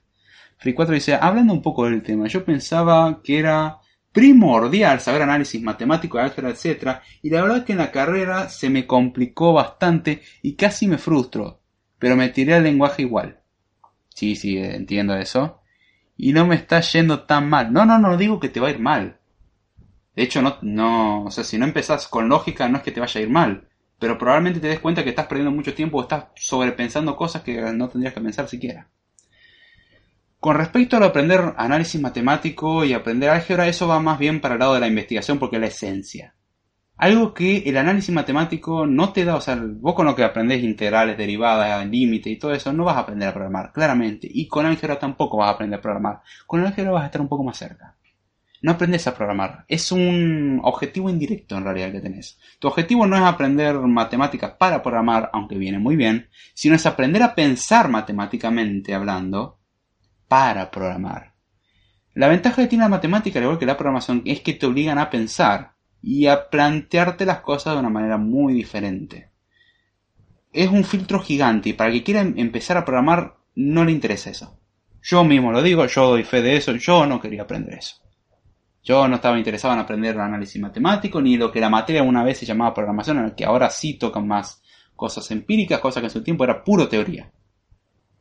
Vení, estos son 70 teoremas en lógica proposicional, sentate y me los demostrás. Y demoraba muchísimo, cuando hoy en día me lo da y... No, no digo que te lo hago en 5 minutos, porque claramente no, le perdí mucha práctica en muchas de esas cosas. Pero me sale mucho más sencillo, el practicarlo me sale mucho más fácil, porque obviamente yo lo aprendí. Y el hacerlo, se me, las soluciones que se me ocurren son mucho más interesantes a las que hacía en esa, en esa época, que me la complicaba de forma innecesaria. Iba por caminos que no servían para nada. Las demostraciones de lógica proposicional son, bueno, yo tengo una lista de teoremas que, está, que sé o axiomas, teoremas que sé que valen y axiomas obviamente que valen. Y bueno, en base a eso, de, demostrarme este nuevo teorema, a ver qué, es verdad. Entonces te tenés que sentar y empezar a ver y, y, llegar a true. Y tratar de reducir la expresión lo más que pueda y aplicarle teorema tras teorema tras teorema tras teorema hasta llegar que es true. Lo cual significa es verdadero. Acabamos de llegar de que toda esa expresión, ese choclo, se puede derivar en que es verdad. Entonces significa que eso es una verdad, es un teorema y está demostrado. Esa es la demostración en lógica proposicional. Ahora, si vos no sos capaz de resolver eso, después resolver problemas de programación puede ser algo bastante grave de no entender el cómo planteártelo. Suena muy loco, de hecho, pero no soy el único que lo dice porque hubo un tiempo que era el único que pensé que lo decía, hasta que un compañero, el cual de la forma menos esperada posible, el cual le interesa poco entrar a tal nivel de profundidad en la programación, o sea, me dicen, mira, yo todavía no me metí en esto porque no me interesa por ahí mucho. Y aún así esta misma persona me dijo, no voy a decir el nombre para no... No, no tengo permiso para hacerlo. No porque me lo haya negado, sino porque no pedí permiso. Me gusta pedir permiso antes de nombrar a alguien, es algo que lo hagan en el chat del en vivo y se jodieron. Eh, pero me dice, noto que ahora pienso diferente a la forma en que pensaba cuando entré a estudiar. Ahora resuelvo los problemas de otra manera, ahora lo pienso de una forma totalmente diferente. Es una forma mucho más metodológica, mucho más sistemática, es una forma mucho más diferente a lo que hace la gente. La gente lo piensa de una manera y vos te encontrás con... ¿Por qué te la complicás con datos innecesarios? A vos lo que te interesa es esto, esto, esto y ya está. Eliminás información totalmente irrelevante. Ahora, ¿cómo se obtiene eso? Con práctica. No hay otra. No hay otra forma, no hay libro que te enseñe a hacerlo. El libro te puede tirar algunos consejos o te puede decir, bueno, mira, trata de enfocarlo para este lado, pero no existe una fórmula mágica. Es algo que uno llega a un punto que lo asume, es como aprender un idioma. Un idioma no importa cuántos libros y diccionarios te comas del idioma, eso no te hace en alguien que habla de forma fluida el idioma. y que lo entiende perfectamente, sino que lo que te hace que hables fluido el idioma y lo entiendas perfectamente es que lo leas constantemente, que lo hables constantemente y que lo escuches constantemente. Eso es lo único que te hace hablar bien un idioma. Vos puedes tener memorizado todo el vocabulario, pero no puedes armar una frase. Si yo me sé el vocabulario, pero vos me pedís que te arme una oración, no sé hacerlo.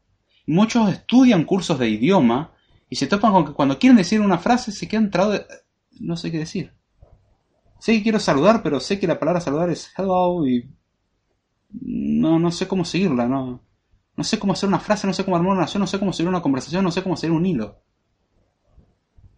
Y es muy curioso ese factor. Aprender un idioma es creo que la forma más sencilla de darse cuenta de esa condición. En la que uno se da cuenta que no sabe realmente resolver las cosas. Y cuando uno sabe hablar el idioma, es algo que en un momento dice, ah, momento, estoy hablándolo. Al menos conmigo pasó eso, de, que en un momento de, hey, che, ¿cuándo empecé a hacer esto? Es como cuando empezás a aprender a andar en bicicleta que tiene las rueditas de ayuda. Y en un momento le sacan a las rueditas y bueno, te empujan y van a tu lado, cuestión de que te están llevando y vos no te vas a caer y en un momento te sueltan y te vas y, en un, y cuando te das vuelta, che, me soltaron hace rato y yo sigo andando. ¡Wow! Yo no me di cuenta, pero estaba andando solo hace rato. Hace rato que me dejaron de empujar y yo seguía pedaleando y, estoy andando solito. Funciona más o menos así. Con la matemática es lo mismo y la lógica es lo mismo. En un, en un momento te das cuenta que alguna vez se te hizo un clic y ahora pensás diferente. No sabemos cuándo fue. Siempre se puede refinar. Y la única forma que he encontrado hasta ahora, hay otras, estoy seguro, pero la forma más simple que he encontrado hasta ahora es aprender matemática y aprender lógica. Álgebra, por lo menos. El álgebra sirve mucho. El análisis matemático es más para una cuestión académica. No es que no sirva, pero no se usa tanto. En cambio, el álgebra y geometría es mucho más útil. En, en aplicación de programación es mucho más útil. Resolver ecuaciones algo que parece idiota, llega a un punto que uno aprende a resolver las cosas de forma ecuacional. O sea, uno cuando piensa en un programa piensa, bueno, si hago esto, lo paso para acá y lo muevo para acá, tengo este resultado. y lo termina convirtiendo también en expresiones lógicas. Es algo un efecto muy curioso. Que ahí sí no hay lenguaje de programación que te lo dé. Esa forma de pensar no hay lenguaje de programación que te lo dé. Te puede ayudar un poco a pensar diferente, sí, pero claramente noto la diferencia de alguien que estudia matemática. Porque piensa sistemáticamente diferente piensa completamente diferente. Y la gente lo nota y dice, pero ¿por qué lo analizas así? Pareces una máquina. En parte tiene como consecuencia que parece pensamiento robot, pero es mucho más eficiente incluso. Entonces, bienvenido sea. Acá saludamos a Ricardo Fox 12 y dice, hola David, la matemática te ayuda a desarrollar el pensamiento lógico y abstracto para buscar la forma más simple de resolver un problema. Hola Ricardo Fox 12, ¿cómo estás? Y completamente de acuerdo. Free 4 dice, por eso tendría que buscar una forma de entrar a la matemática de nuevo, tal vez no en la carrera, sino por mi cuenta, a mi ritmo. Eso está bien. La carrera muchas veces pone mucha presión en cuanto a eso, y eso lo entiendo. Hay, hay gente que tiene mucha más facilidad que otras con la matemática. Lo que recomiendo para toda persona que quiera aprender a programar, le pierda el miedo. Obviamente, estudiando en una carrera no le va a perder necesariamente el miedo. Probablemente no se lo pierda, sino que se lo gane. Diga, eh, matemática es horrible. De hecho, es la imagen que todo el mundo tiene. La matemática es horrible, la matemática es algo que nadie quiere aprender, la matemática es algo que no sirve para nada y esa idea se nos metió en la cabeza de la escuela secundaria. Y eso fue conmigo. Incluso conmigo, lo mismo que yo decía de lengua, lo que aprendía en lengua, lo que en algunos lugares se conoce como lengua española, eh, me parecía un conocimiento totalmente inútil. Recién cuando me estuve por recibir me di cuenta para qué servía. Y no en la escuela. Es triste que te enseñen a usar, perdón, es triste que te den herramientas que te enseñen más o menos a usarlas, pero nunca te expliquen para qué. Es como, mira, esto es un martillo, sirve para clavar. Estaría bueno que te lo diga, no, esto es un martillo, puedes golpear. Esto es un serrucho, corta. Pero ¿corta qué? ¿En qué lo puedo usar? Y mira, eh, por el tipo de sierra puedes cortar metal. Por el tipo de sierra puedes cortar madera. Por el tipo de sierra tratar solamente de cortar plástico porque mucho más no llega. Este kit barato que te compraste en el supermercado no va para mucho más. Eh, esto es un juego de destornilladores. ¿Y qué, quiere que haga? Una torrecita con destornilladores, que los clave en la pared, los uso como dardos, los uso como martillo porque soy bastante bestia, los tiro a la basura. No nos sirven para atornillar y desatornillar cosas. Y como que, mira, cuando querés abrir una computadora, cuando querés abrir un mueble, cuando querés armar un mueble, te sirve para eso. Ah, mira, esta herramienta sirve para eso. Mira, ¿quién es tan idiota de ser así? Es una analogía nada más. Con la matemática pasa lo mismo. ¿Para qué sirven ecuaciones? Las ecuaciones no sirven. A la persona que me diga que no sirven las ecuaciones porque claramente es ignorante. No es malo, es ignorante. No es un insulto ni nada, ignora. Simplemente no sabe. El no saber algo no es un pecado ni algo por lo cual uno merezca la muerte y uno sea peor persona que alguien más. El saber más que otra persona no te hace mejor persona tampoco. Y el saber menos no te hace peor persona. Hay casos donde saber menos sí te hace peor, para el cargo que estás desempeñando. Dígase, para ser político cualquier cosa te hace malo. Porque no saben hacer nada, pero bueno. Si sos programador y lo único que hiciste alguna vez es arrastrar cosas en Scratch y te va mal. Probablemente te vaya muy mal. A lo cual con ese concepto de, bueno, si escribís en un lenguaje de programación, aunque sea muy básico, ya sabes programar, eso me parece muy falaz. Es como decir, en realidad en parte es falaz y en parte no, es muy ambiguo. Es lo mismo que yo me aprenda tres palabras de cada idioma, ese es un ejemplo que di los otros días, eh, aprender tres palabras de cada idioma y diga que ya esté, ya sé hablar 10 idiomas. Técnicamente sé hablar de 10 idiomas. Solamente decir, decir hola, chao, baño y te amo. La, frase te amo viene para luego que pedís la indicación del baño, entonces te indican dónde está el baño, o le decís te amo con todo, con todo tu ser lo decís y vas corriendo al baño porque ya estás que no te aguantas más, pero son cosas fundamentales que todo el mundo debería aprender de un idioma, sobre todo la parte de baño. El resto se puede negociar. Eh, y está bien, yo podría decir, listo, yo, yo sé alemán porque sé decir tres palabras en alemán y yo sé ruso porque sé decir... Y ya hablo ruso. Técnicamente no estoy mintiendo. Ahora, cuando uno dice yo hablo ruso, uno implícitamente entiende que sabe hablar mínimamente bien. O sea, tiene un mínimo vocabulario decente para llevar una conversación básica. Ahí es donde está la cuestión. Esa es una información implícita. Que si nosotros nos aprovechamos del español, tengo que admitir de que somos muy malos identificando esas cosas. La gente, en general, no sabe identificar esas ambigüedades que tenemos. Técnicamente es verdad, yo sé hablar alemán porque sé decir nein. Ya está, sé hablar alemán, sé decir no. Creo que era nein, como se decía. Como sea. Sé hebreo porque sé decir shalom. Qué bueno. Sé griego porque me conozco 5 o 6 letras del alfabeto griego. Técnicamente son parte del idioma, sí. Sé portugués porque sé dos o tres palabras portugués. Técnicamente funciona así. ¿Es verdad? No. No es verdad, no sé el idioma. Implícitamente uno supone cosas. Cosa que cuando uno habla con un ser humano normal, el cual no está metido en el mundo de la programación, es un problema. Lo mismo pasa a la hora de aprender programación. Eso es un factor que hay que tenerlo en cuenta. Yo sé programar. ¿Qué sabes hacer? Sé hacer for, sé while, sé crear una variable y sé hacer arreglos. Ajá eso no es programar del todo. Ahora entramos en el conflicto de cuándo uno realmente sabe programar, o sea, dónde ponemos la línea. Nadie puede poner una línea, eso es muy subjetivo. Si vamos a lo que supone la gente, uno tendría que saber mínimo el 70% de la sintaxis del lenguaje. En ese punto puede decir, sí, sabe programar. O saber armar cosas con ese lenguaje de programación. En ese punto uno puede decir, bueno, sabe técnicamente programar. O escribir código al menos es un criterio un tanto ambiguo. No existe un criterio a ese respecto. Ahora bien, aprender matemática, aprender lógica son cosas que considero fundamentales como primer paso. Es horrible, es molesto para el que no está familiarizado con matemática, es asqueroso, pero vale la pena. Una vez que uno agarra este conocimiento, vale la pena.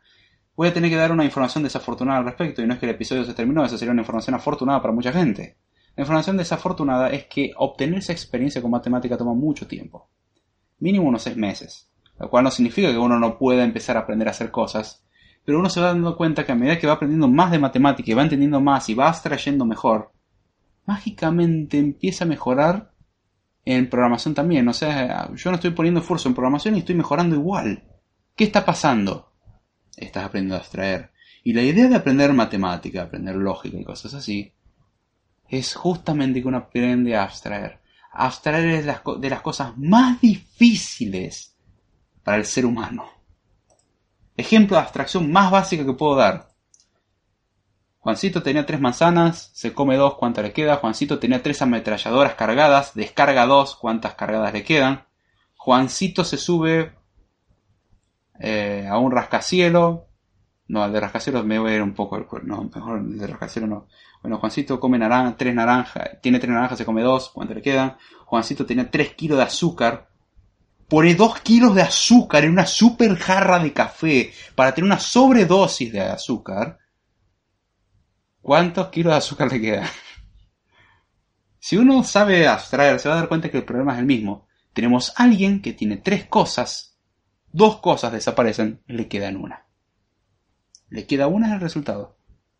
Una ametralladora cargada, un kilo de azúcar, una naranja, una manzana. Es lo mismo, es uno. No te importa qué es lo que era. No te importa si son peras.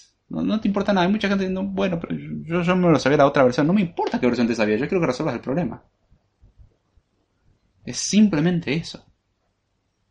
Y la gente no es capaz de hacer eso. ¿Cómo me doy cuenta de eso? Ecuaciones. Es la forma más simple por lo cual me doy cuenta que la gente no está preparada para la matemática. No sabe abstraer el concepto de ecuación. Dice, la matemática son números. Discúlpenme si usted estudia un poco de álgebra lineal o cosas por el estilo, se va a dar cuenta que la matemática de números poco tiene. Sea, muy bien para representar los números reales, naturales, los complejos, eh, los racionales, los irracionales, los, enteros y hasta ahí nos quedamos. No sirve para mucho más.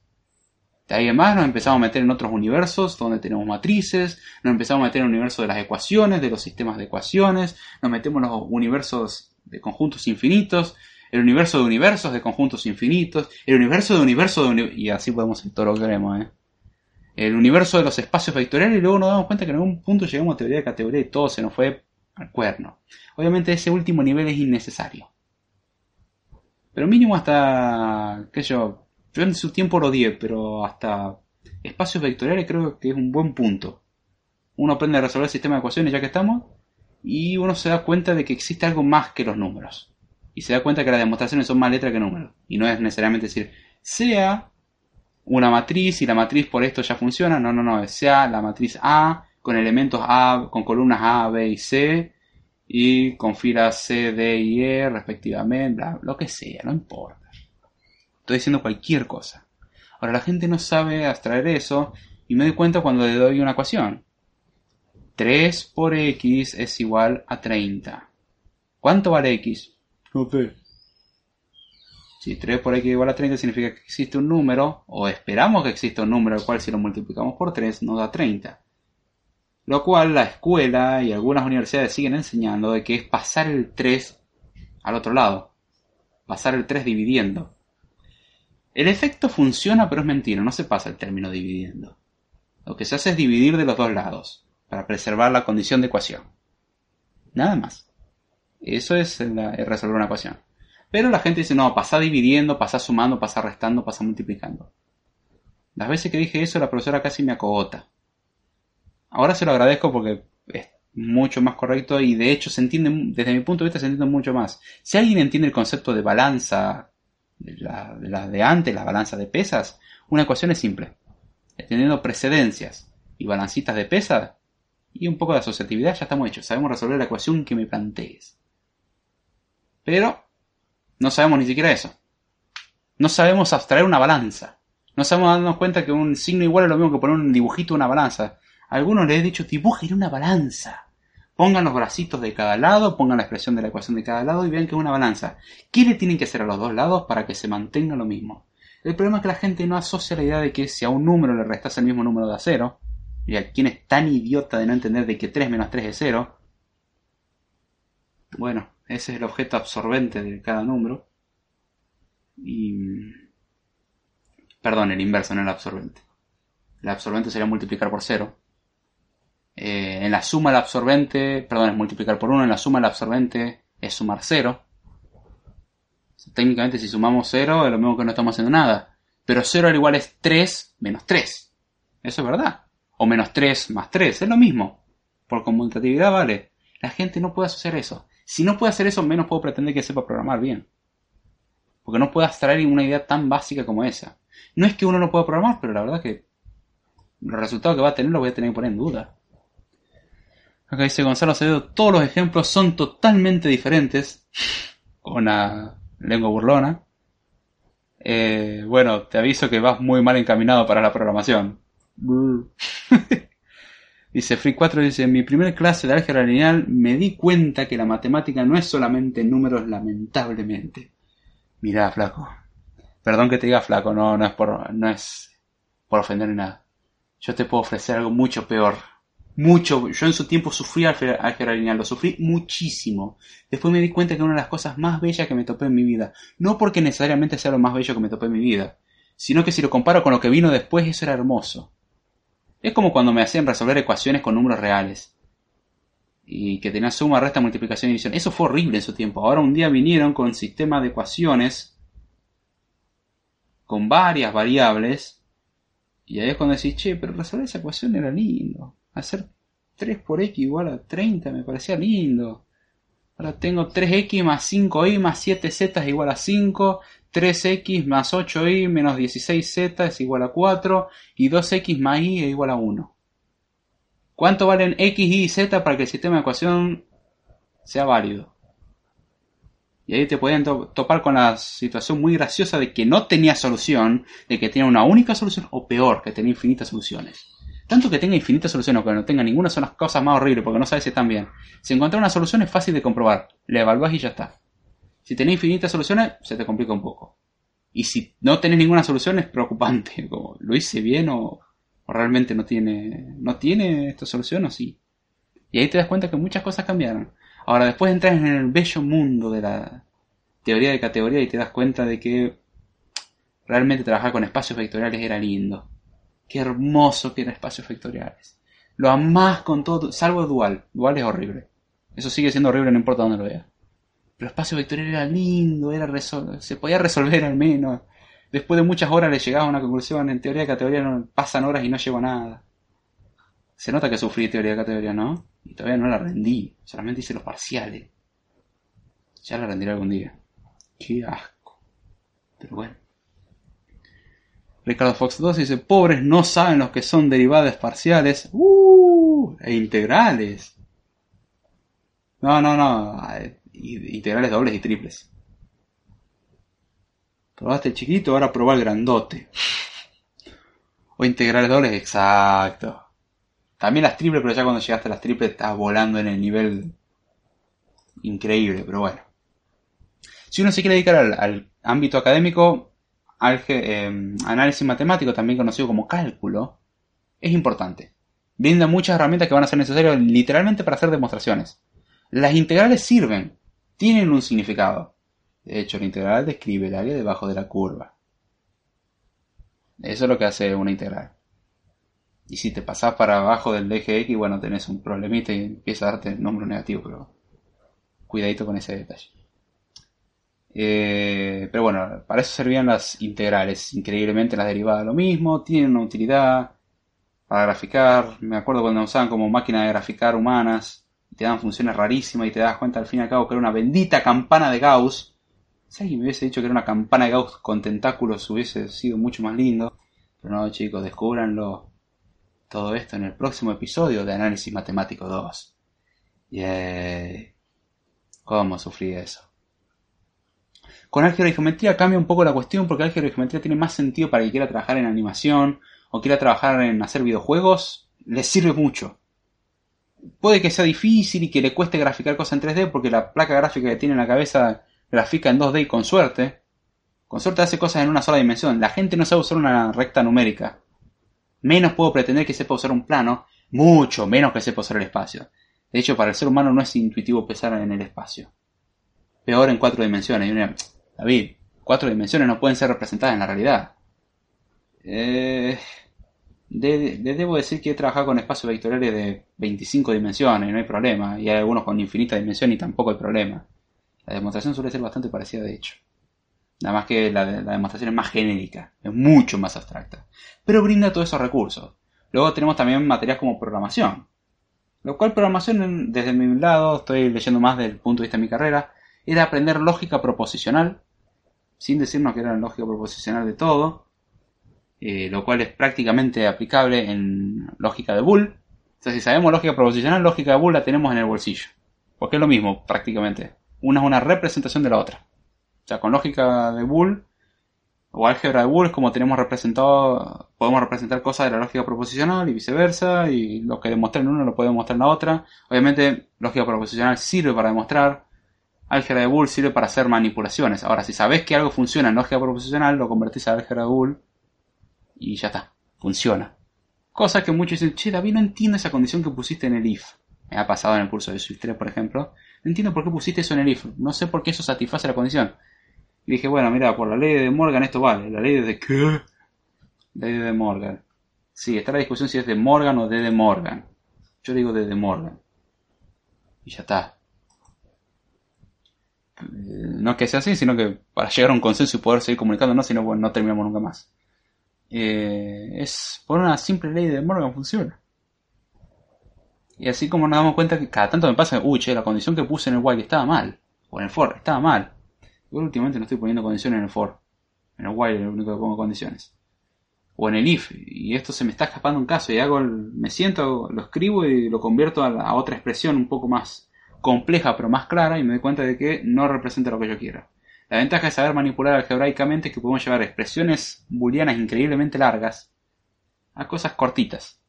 Más difíciles de leer, pero cortitas, lo cual se soluciona simplemente con poner un comentario, esto significa tal cosa. Esta condición es cuando el usuario está registrado y no está comiendo papa frita. Sí, uno tendría que poder leer eso mucho más simple, pero bueno.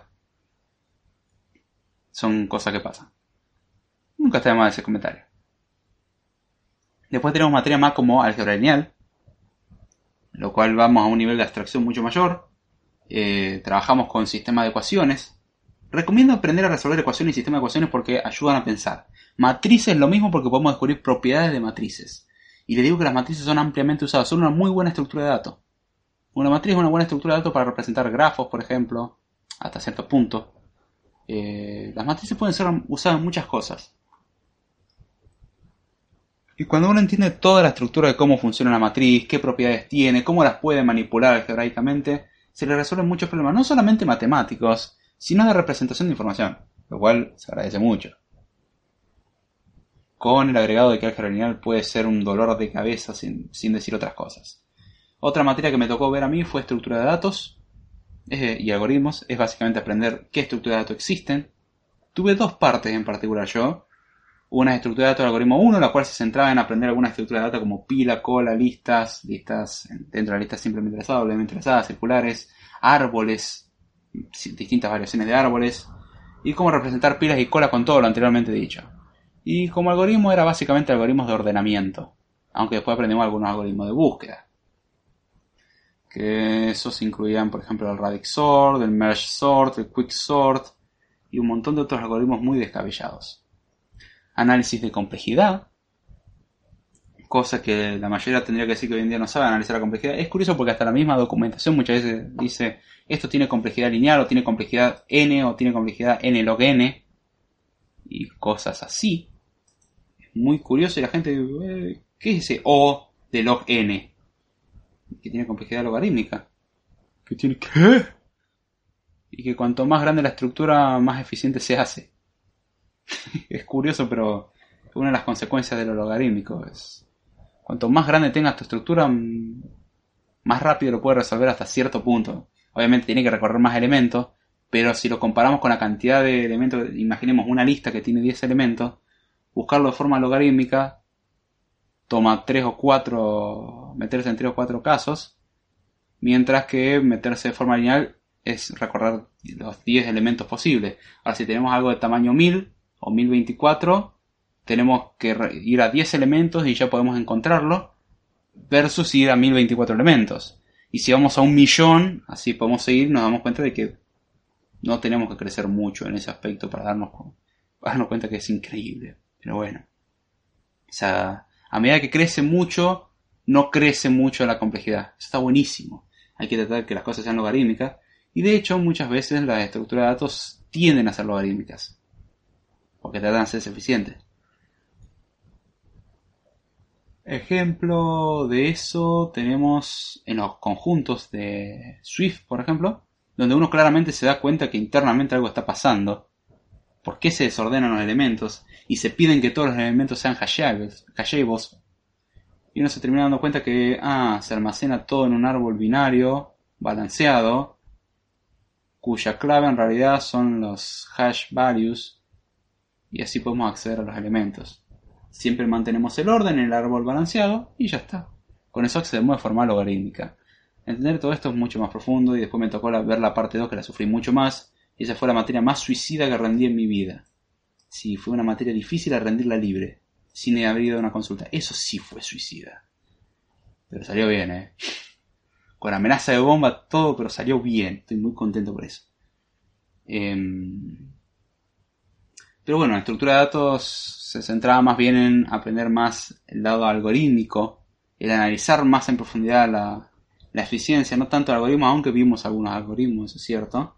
Pero es muy importante aprender estructura de datos y algoritmia. Cosa que el curso que estuvimos hablando al principio no brindaba mucho. Era, bueno, te doy otro algoritmito y ya está. Y el analizar algoritmos en profundidad no es fácil. Entender complejidad no es fácil. Y saber calcular la complejidad y hacer un programa que tenga cierta complejidad no es fácil. Toma mucha práctica.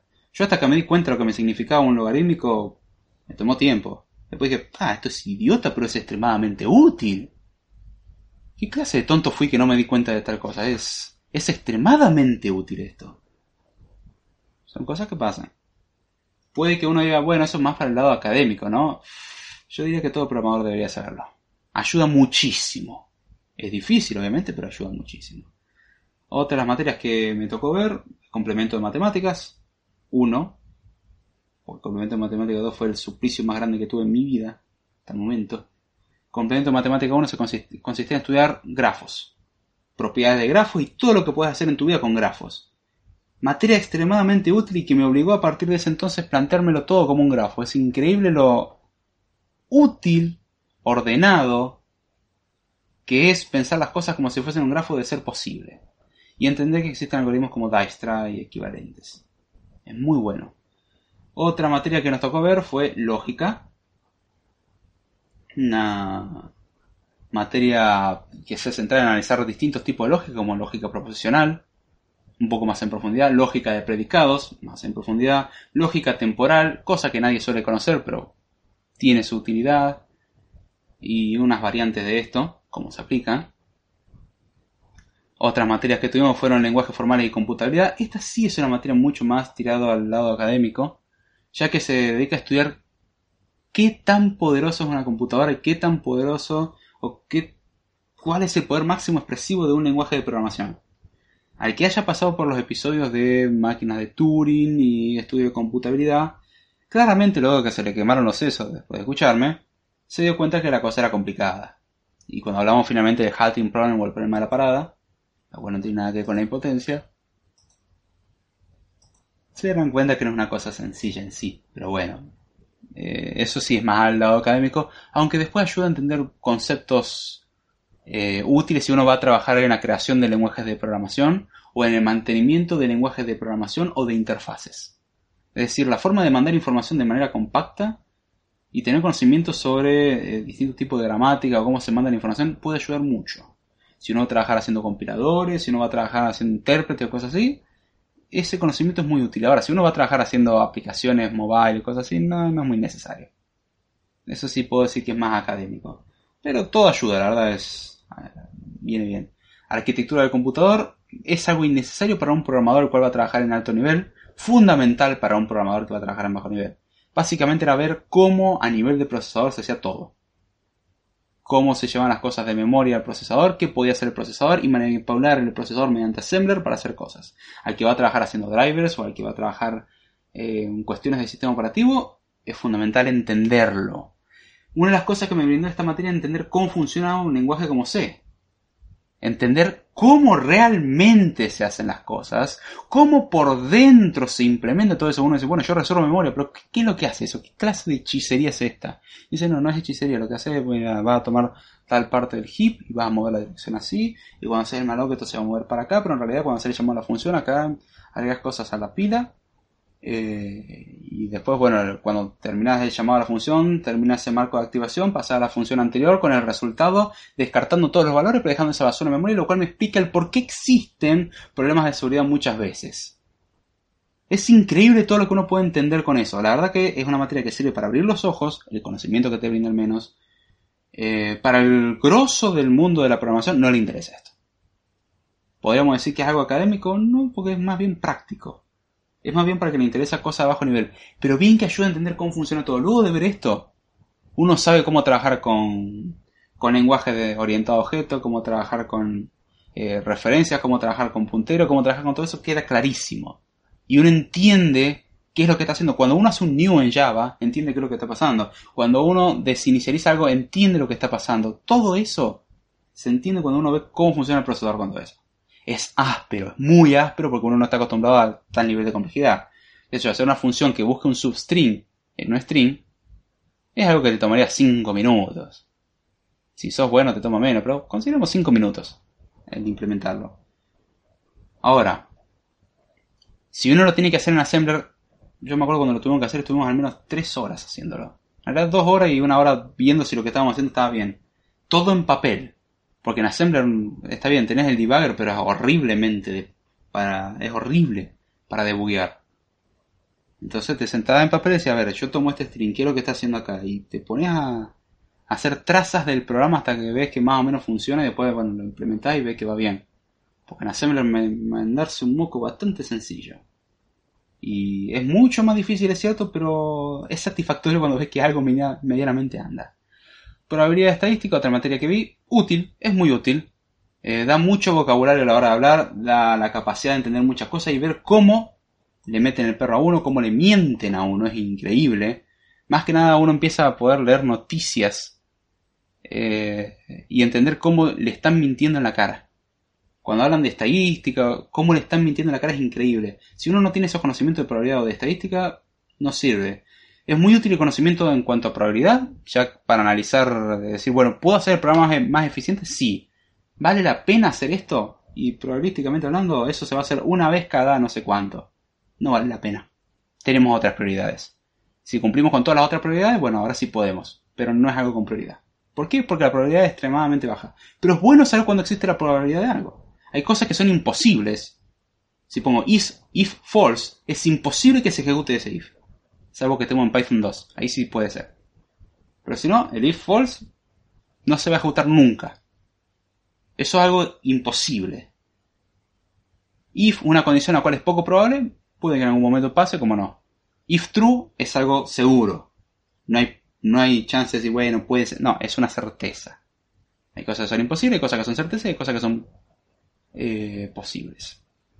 Eso ayuda mucho a esclarecer no digo que es un conocimiento fundamental, la verdad no lo es, pero ayuda a hacer esos análisis en cuanto a, ¿tendría que hacer esto o no? La idea que uno aplica todo esto y, y también como Japa viene de que uno empieza a identificar charlatanes everywhere. Es una característica que tiene. Y voy a leer el comentario de Ricardo Fox 2, el cual hace rato escribió un comentario y me olvidé de leerlo. Y según recuerdo cuando en un examen de cálculo 3 me pusieron un problema de una integral que no eh, dejaba de crecer y su solución era infinita. Ay. Uy, qué asco, pobrecito. Te tocó feo, ¿eh? La verdad la pasaste mal.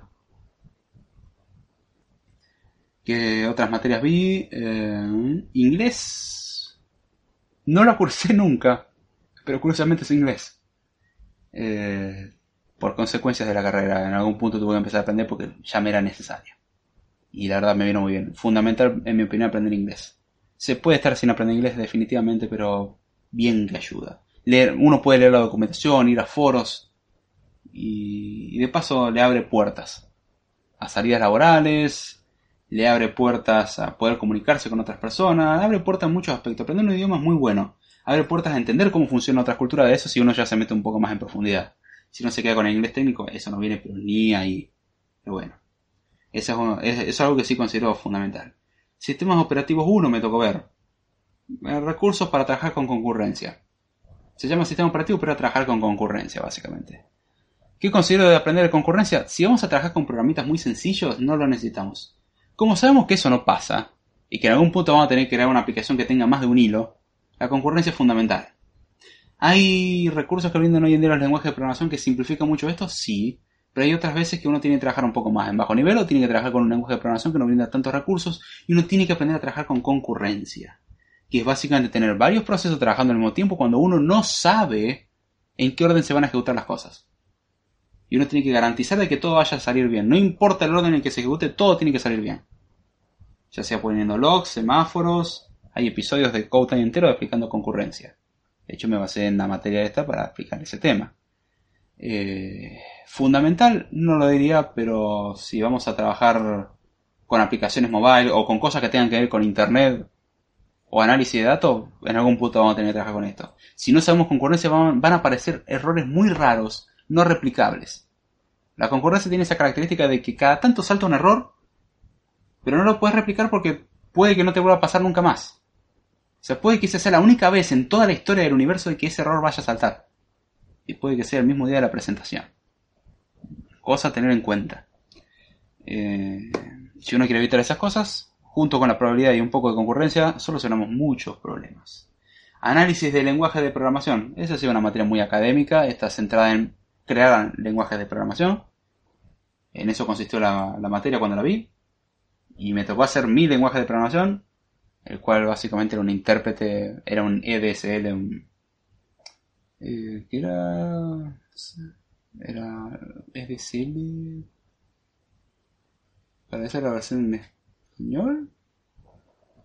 Specific Domain Language. Mm, SDL, perdón. No, no era eso. Ah, me estoy mezclando con la, el nombre en, español y en inglés. Básicamente lenguaje de programación, lenguaje de dominio específico. Y no me acuerdo qué significaba la otra, era embebido. Ahí está. Eh, la idea de eso era crear un lenguaje de programación propio, lo embebíamos en Haskell. Era decir, con Haskell nosotros implementábamos. Podíamos hacer un lenguaje que queríamos, pero Haskell te da muchos recursos para hacerlo fácil. Fácil es un decir, porque los efectos laterales tenías que replicarlos con eh, y eso me obligó a aprender mónadas. Aunque cuando hice el parcial no, me, no sabía mónadas, cuando hice el trabajo práctico claramente aprendí mónadas. Eso es lo que muestra los trabajos prácticos, te obligan a aprender, no te queda otra. Eh, y era básicamente aprender sobre cómo analizar un lenguaje de programación, cómo analizar su sintaxis, cómo analizar su semántica y finalmente cómo crear un lenguaje de programación. Eso es algo mucho más... Si alguien va a trabajar creando el lenguaje de programación es necesario, pero más tirando al lado académico, más al lado de la investigación. Eso tengo que admitirlo, tiene mucha teoría de lógica y mucha parte teórica. esa es la consecuencia. Modelos físicos, me tocó ver física. Aprendí una sola cosa importante de esa materia, leyes de la termodinámica y cómo las puedo aplicar en mi vida. Y que nada es gratis en este mundo. Eso no fue lo que me enseñaron en la materia, pero es una de las consecuencias de la termodinámica. Todo tiene un precio. Es imposible obtener algo de energía sin gastar energía en otro lugar y sin perder parte de esa energía. En un sistema perfecto funciona, de que no perdemos energía. Pero sabemos que no vivimos en un sistema perfecto, así que siempre se pierde algo. Así que nada es gratis, lo cual sirve para quitarse problemas de encima. Me tocó ver comunicaciones, todo lo que tiene que ver con redes. Materia relativamente aburrida, más de la forma como fue vista, pero tiene temas interesantes.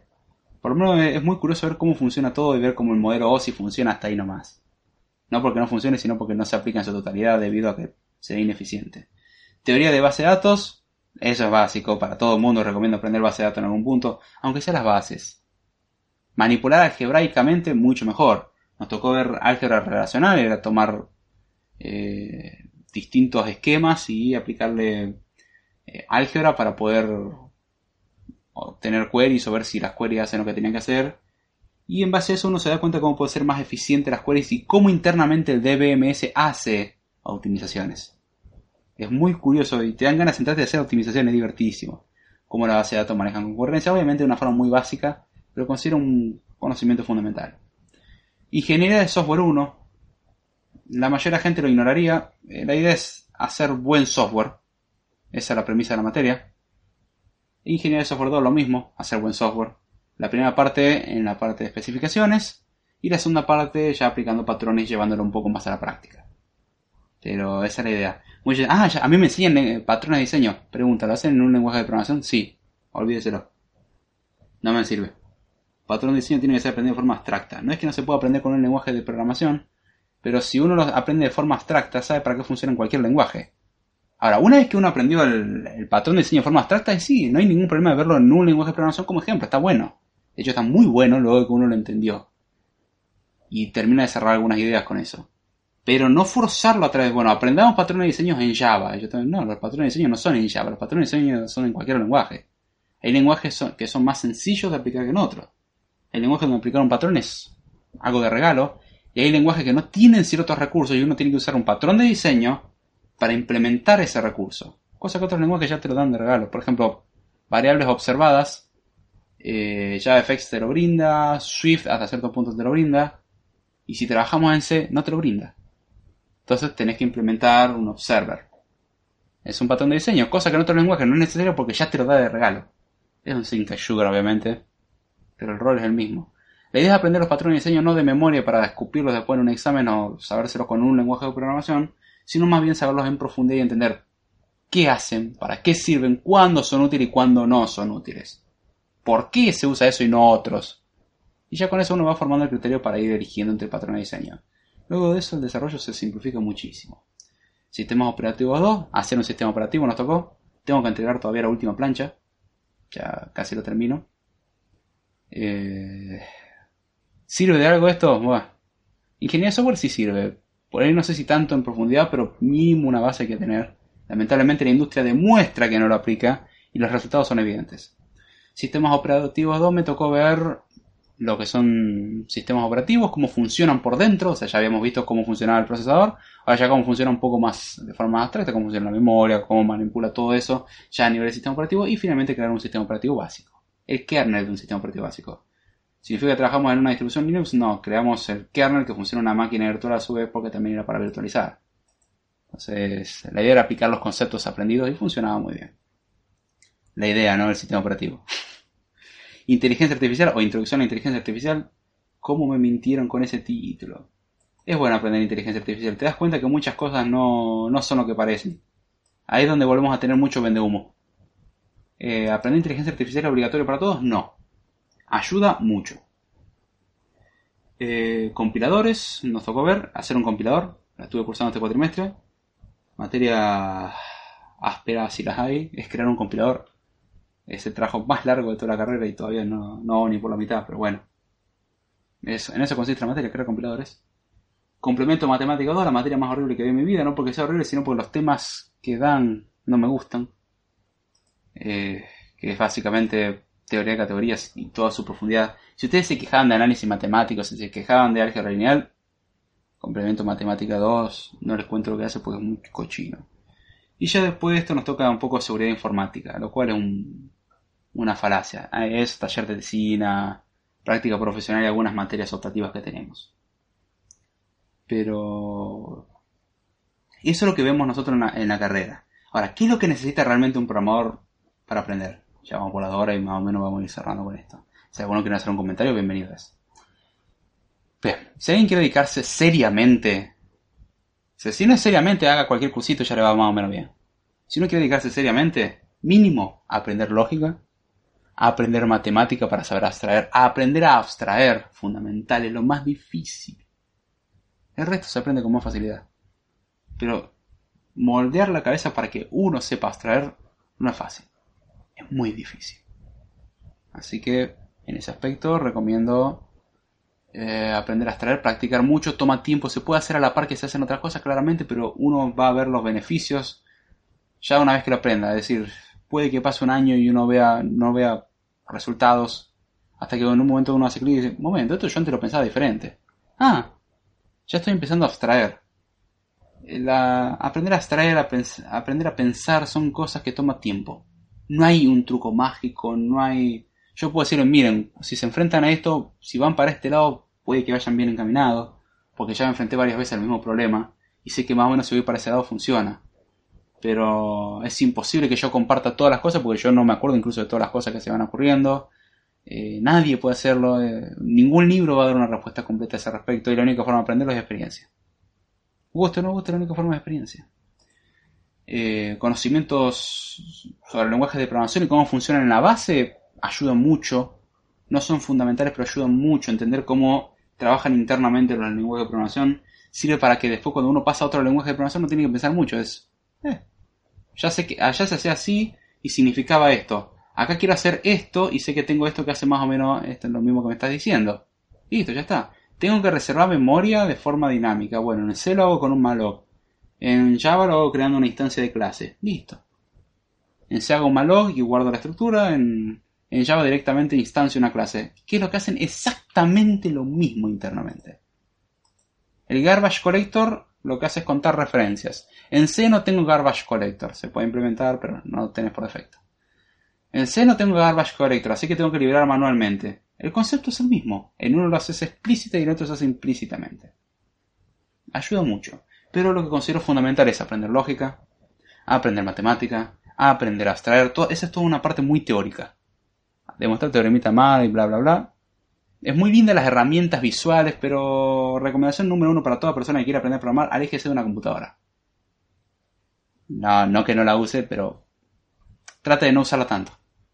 Trate de pensar usted, agarra un papel. Ay no, pero eso mata el planeta. Agarre papel usado. No papel higiénico, no, por favor. Pero folletito, lo, que sea, un papel usado a un lado, úselo, escriba. O tenga una pizarra y escriba en pizarra, donde sea. Pero algo donde tenga que usar las manos, en lo posible. Hay casos en los que contemplo de que no se puede. Está perfecto. Pero si es posible, no lo hagan en una computadora. La computadora es todo muy lindo, pero no ayuda a pensar de forma tan clara. Y creo que escribir en un papel o dibujar, garabatear, ayuda mucho a pensar. Siempre tengo una pila de papel a mi alrededor para, justamente, y ahí es cuando después tengo una pila de papeles usados. Y hay que ver lo que sirve y lo que no. Pero me ayuda a aclarar mucho las ideas. Siempre tengo papel y plantearlo primero el papel y en la mente de ver cómo haría esto. Ser una persona curiosa es fundamental, ser una persona que diga, a ver, estoy viendo esto. Con lo que yo sé, ¿cómo lo implementaría? No implementarlo, ¿cómo lo implementaría? Pensarlo, nada más. Yo me acuerdo cuando estaba aprendiendo Swing con Java, era, veía una interfaz gráfica y, ¿cómo haría yo esta interfaz? No tengo la más mínima idea. Y una cosa, mira, acá agarraría, pondría un text field así, y lo pondría con este layout, y le pondría este constraint por acá, y mirá, y acá le pondría un add listener por ahí, y, no, yo no lo implementaba, pero en mi cabeza me armaba un bosquejo. Y esa es la idea. Sé que uno diga, qué aburrido, yo quiero hacer mi página profesional, bueno, esta es mi opinión. A que no le guste, lo siento, puede plantearlo.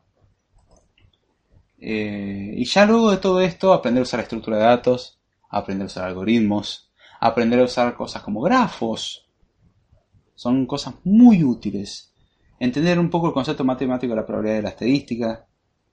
Aprender un poco de inglés. Mínimo, una base. Nadie, no sean vagos, aprendan 15 palabras del inglés, no es complicado. La documentación puede ser molesto y bueno, aprenda inglés y, y haga la traducción. Si le pagan bien y si no, bueno, hágalo porque tiene ganas de traducir. Para que otras personas no sufran por lo mismo. Pero esos son los conocimientos básicos. Y ya recién después de esto yo sí podría decir, uno está capacitado para aprender bien. No que no se pueda aprender antes, sino para aprender bien, porque ya uno tiene las bases, los conceptos básicos que hay en programación como arreglos, aunque eso ya se lo vio en la parte de estructura de datos. Ya cosas como constante, variable, funciones,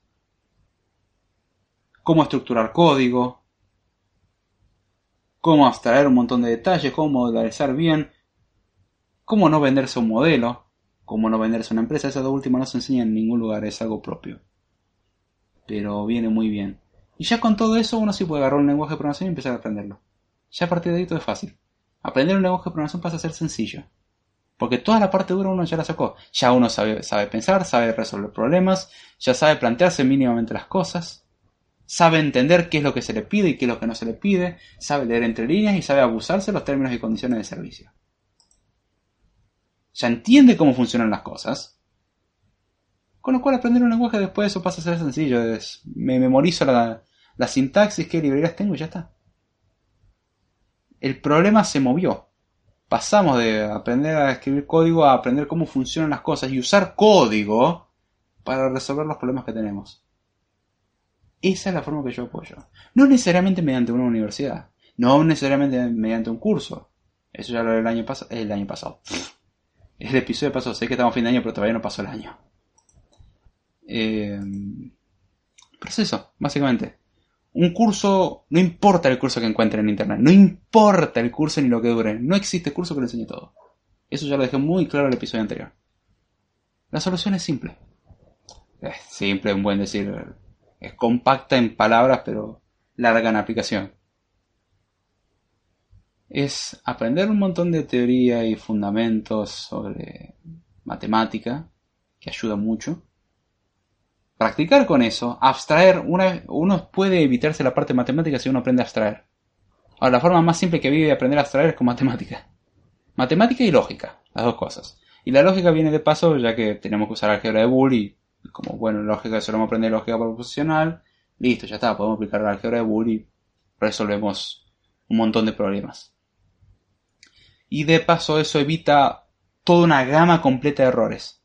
Hay muchos errores que sabiendo todos estos fundamentos uno no se los presenta. Es como cuando tenemos un sistema de chequeo de tipo en tiempo de compilación, uno no se le presentan un montón de errores. Bueno, acá lo mismo, si uno sabe lógica, muchos de los errores que suelen plantearse no existen. Porque uno jamás plantearía una idea tan ilógica. Al que no le guste esa forma de pensarlo, sí, entonces es mi forma de pensar. Y yo he aprendido a programar desde el principio. Aún así, remarco que cuando le pude realmente sacar el jugo fue cuando aprendí todo eso y empecé a abstraer. Ya después de todo eso, las cosas cambian. Otra cuestión, lo primero que van a desarrollar va a ser un asco, a la fuerza. Nunca va a salir bien. Uno dirá, che, che, espera, espera, tranquilo, no me desanimes así. No, no es para desanimar, al contrario, es para animar para hacer la próxima vez algo mejor. Y algo mejor. Algo fundamental para toda persona que quiera aprender a programar es aplicarlo. No es simplemente leer la teoría y no hacer nada. Si uno aprende matemática, aplicarla en algo. Puede que en la vida real no pueda, pero a ver, me planteo un problema, ¿cómo lo resolvería? O quiero entender esto lo que me está queriendo decir. ¿Qué es lo que me quiere decir? Plantearse un desafío, nada más. Cuando uno ya empieza a trabajar con lenguaje de programación, a ver, quiero hacer tal cosa, ¿cómo lo implementaría? Después uno se da cuenta que se está sobrecomplicando y una de las cosas más complicadas de resolver es que la gente se sobrecomplica los problemas plantea soluciones rebuscadísimas para problemas sencillos. Y mira, pero ¿por qué no lo resolviste así? Ah, no se me ocurrió. Y eso es una mala costumbre que se tiene, sobrecomplicar las cosas, cuando en realidad muchas veces la solución es, es más simple. ¿Cómo se obtiene esa solución más simple? Justamente abstrayendo. Una abstracción es la que permite darse cuenta de que el problema no es esa cosa gigante que nosotros vemos, sino que algo un poco más genérico, y que de paso si resolvemos este problema más genérico, podemos resolver otros problemas en otros lugares. O sea, la misma solución resuelve varios problemas. ¿Cómo se obtiene eso? Abstracción, la única manera. ¿Cuál es el nivel justo de abstracción? No existe una forma de decirlo. Es algo que se entrena. Justamente, eso es lo lindo. Hay que entrenarlo. Es sentarse, entrenarlo, practicarlo y... Y ahí es como lo obtienes. No hay otra manera. Es darse cuenta que, uy, me pasé, esto lo hice demasiado abstracto, una, una solución demasiado genérica y me fui un poco de mambo. Y es difícil de entender. A ver, esta no, esta es muy concreta y no es reciclable. Y esta, no, esta me sirve para resolver esto y de paso puedo llevarme este pedazo de código y lo uso en otro programa. Qué hermoso. Hermoso reciclar en código al menos. Si se lo hace bien, ¿no? Pero... Esa es la idea. Sé que no voy a cosas más específicas porque es muy difícil y depende de lo que uno se quiera dedicar. Obviamente siempre enfocándolo lo más posible a lo que uno quiera hacer. Pero considero que aprender matemática, aprender lógica, aprender un poco de inglés, entender cómo funcionan las cosas, entender algunos conceptos básicos y luego recién meterse en un lenguaje de programación es la mejor manera. Es frustrante al principio por el hecho de que se topa con un montón de cosas que no tienen que ver con lo que uno quiere hacer, pero a la larga trae muchos beneficios. Así que bien, ya con esto podemos ir cerrando el episodio de hoy. Espero que lo hayan disfrutado. Yo al menos lo hice. Eh, les recuerdo que tenemos la aplicación de CodeTime, que está actualmente solamente disponible para iOS y que en esta semana, si Dios quiere, al momento que se está transmitiendo, va a salir una actualización la cual va a mejorar muchas cuestiones en la aplicación. Se admite retroalimentación, de hecho tiene una sección para mandar retroalimentación a la aplicación en la parte de ajustes. ¿Y qué más? Bueno, les recuerdo que está también el canal de Telegram, donde pueden pasar y compartir un poco de su conocimiento, cursos, libros, preguntas, buenas conversaciones, lo que usted quiera, decirnos buenos días, lo que usted quiera. Si alguien quiere ser partícipe del, del podcast, bienvenido es. Con mucho gusto se lo recibe. Me manda un mensajito y ya está. Si alguien quiere hacer alguna pregunta, bienvenida se hace. Acá, de hecho, este podcast fue en parte responder a esa pregunta. Así que si alguien quiere plantearlo, es. Es simplemente. mandar un mensajito y decir. David, me gustaría que hables de tal punto. O qué piensas sobre esto. O te parece que esto sería un buen tema. O me dejarías hablar sobre esto y vos me decís qué te parece. Es bienvenido. Eh, prefiero que se haga una mención si quieren hacerlo en comentarios, se hace un comentario y mandar un correo electrónico por interno, ya que para que quede un registro de paso para mí y así poder comunicarme, ya que estamos con la persona de una forma mucho más cómoda, ya sea Twitter o Telegram, el medio que les sea más cómodo. Correo electrónico también lo uso bastante. Demoro por ahí en contestar, pero lo- los leo. Nada más que siempre demoro en contestar porque voy planteando, de- depende de cómo voy haciendo las cosas. Y bueno, eso es lo que tengo para ofrecer. Espero que hayan disfrutado, la verdad, yo lo, he disfrutado mucho, aunque ya hasta ahora son casi las de la mañana, no sé. Ah, no, 1 y 19, temprano. Ese temprano es tan relativo. Pero bueno, con esto cerramos ya la parte elemental de cómo aprender a programar y ya veremos qué viene a partir de ahora. Tengo varias cosas que responder todavía, pero con esto tenemos para arrancar. Y bien, los medios de contacto siempre en la descripción. Si quieren contribuir con el proyecto pueden hacerlo dando me gusta, compartiendo, suscribiéndose, comentándole a sus amigos, dando opinión, diciendo me gusta esto, no me gusta esto.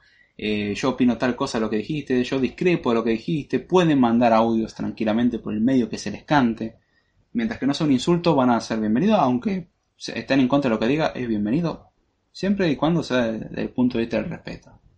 Así que ese punto se, lo único que se pide de ahí es más, bienvenido sea. Acá dice Gonzalo Acevedo, buenísimo David. Ya me dieron ganas de darle con fuerza a las matemáticas. Tengo esa ca- característica. Después, quédate tranquilo, después la segunda página se te pasa. ¿eh?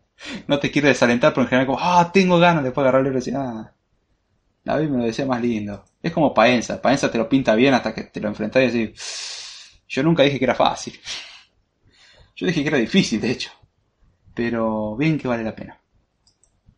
Así que no, eh, gracias Gonzalo por el comentario y se hace con muchísimo gusto. ¿Qué más? ¿Qué más? ¿Qué más? Ah, y si quieren contribuir de forma monetaria, por ahora lo pueden hacer por PayPal. Está el medio de contacto en la descripción. La aplicación ahora a partir de la nueva versión incluye PayPal de otra forma diferente. Está mucho más interesante la forma anterior que la verdad era bastante tosca. Ahora simplifiqué mucho el proceso para contribuir por PayPal y voy, y voy a agregar otros medios de pago para hacerlo con, con la aplicación o, que la aplicación de la información al que quiera contribuir con lo que sea, la verdad que se agradece. Esto nunca se hizo con el afán de ganar dinero, pero bien que se agradece una mínima retribución por el trabajo que uno hace al respecto. Y si no se puede, no pasa nada. Me ha pasado que han dicho no se puede, no pasa nada. No es ninguna obligación para ninguno. Al que quiera hacerlo de todo corazón, yo la verdad que lo recibo con mucho, mucho gusto. Así que bien, ya sin mucho más, con esto vamos cerrando el episodio de hoy. Esperando que el episodio viene también vengan ustedes y si no, bueno, lo escuchen en diferido. A los que escuchan en diferido, muchísimas gracias. Y ahora sí, ya sin mucho más. Con esto me despido. Pase por bandai.com y escuchen también la reseña que hago de serie los domingos para ver si se pueden dormir un poquito. Y será. Hasta la próxima.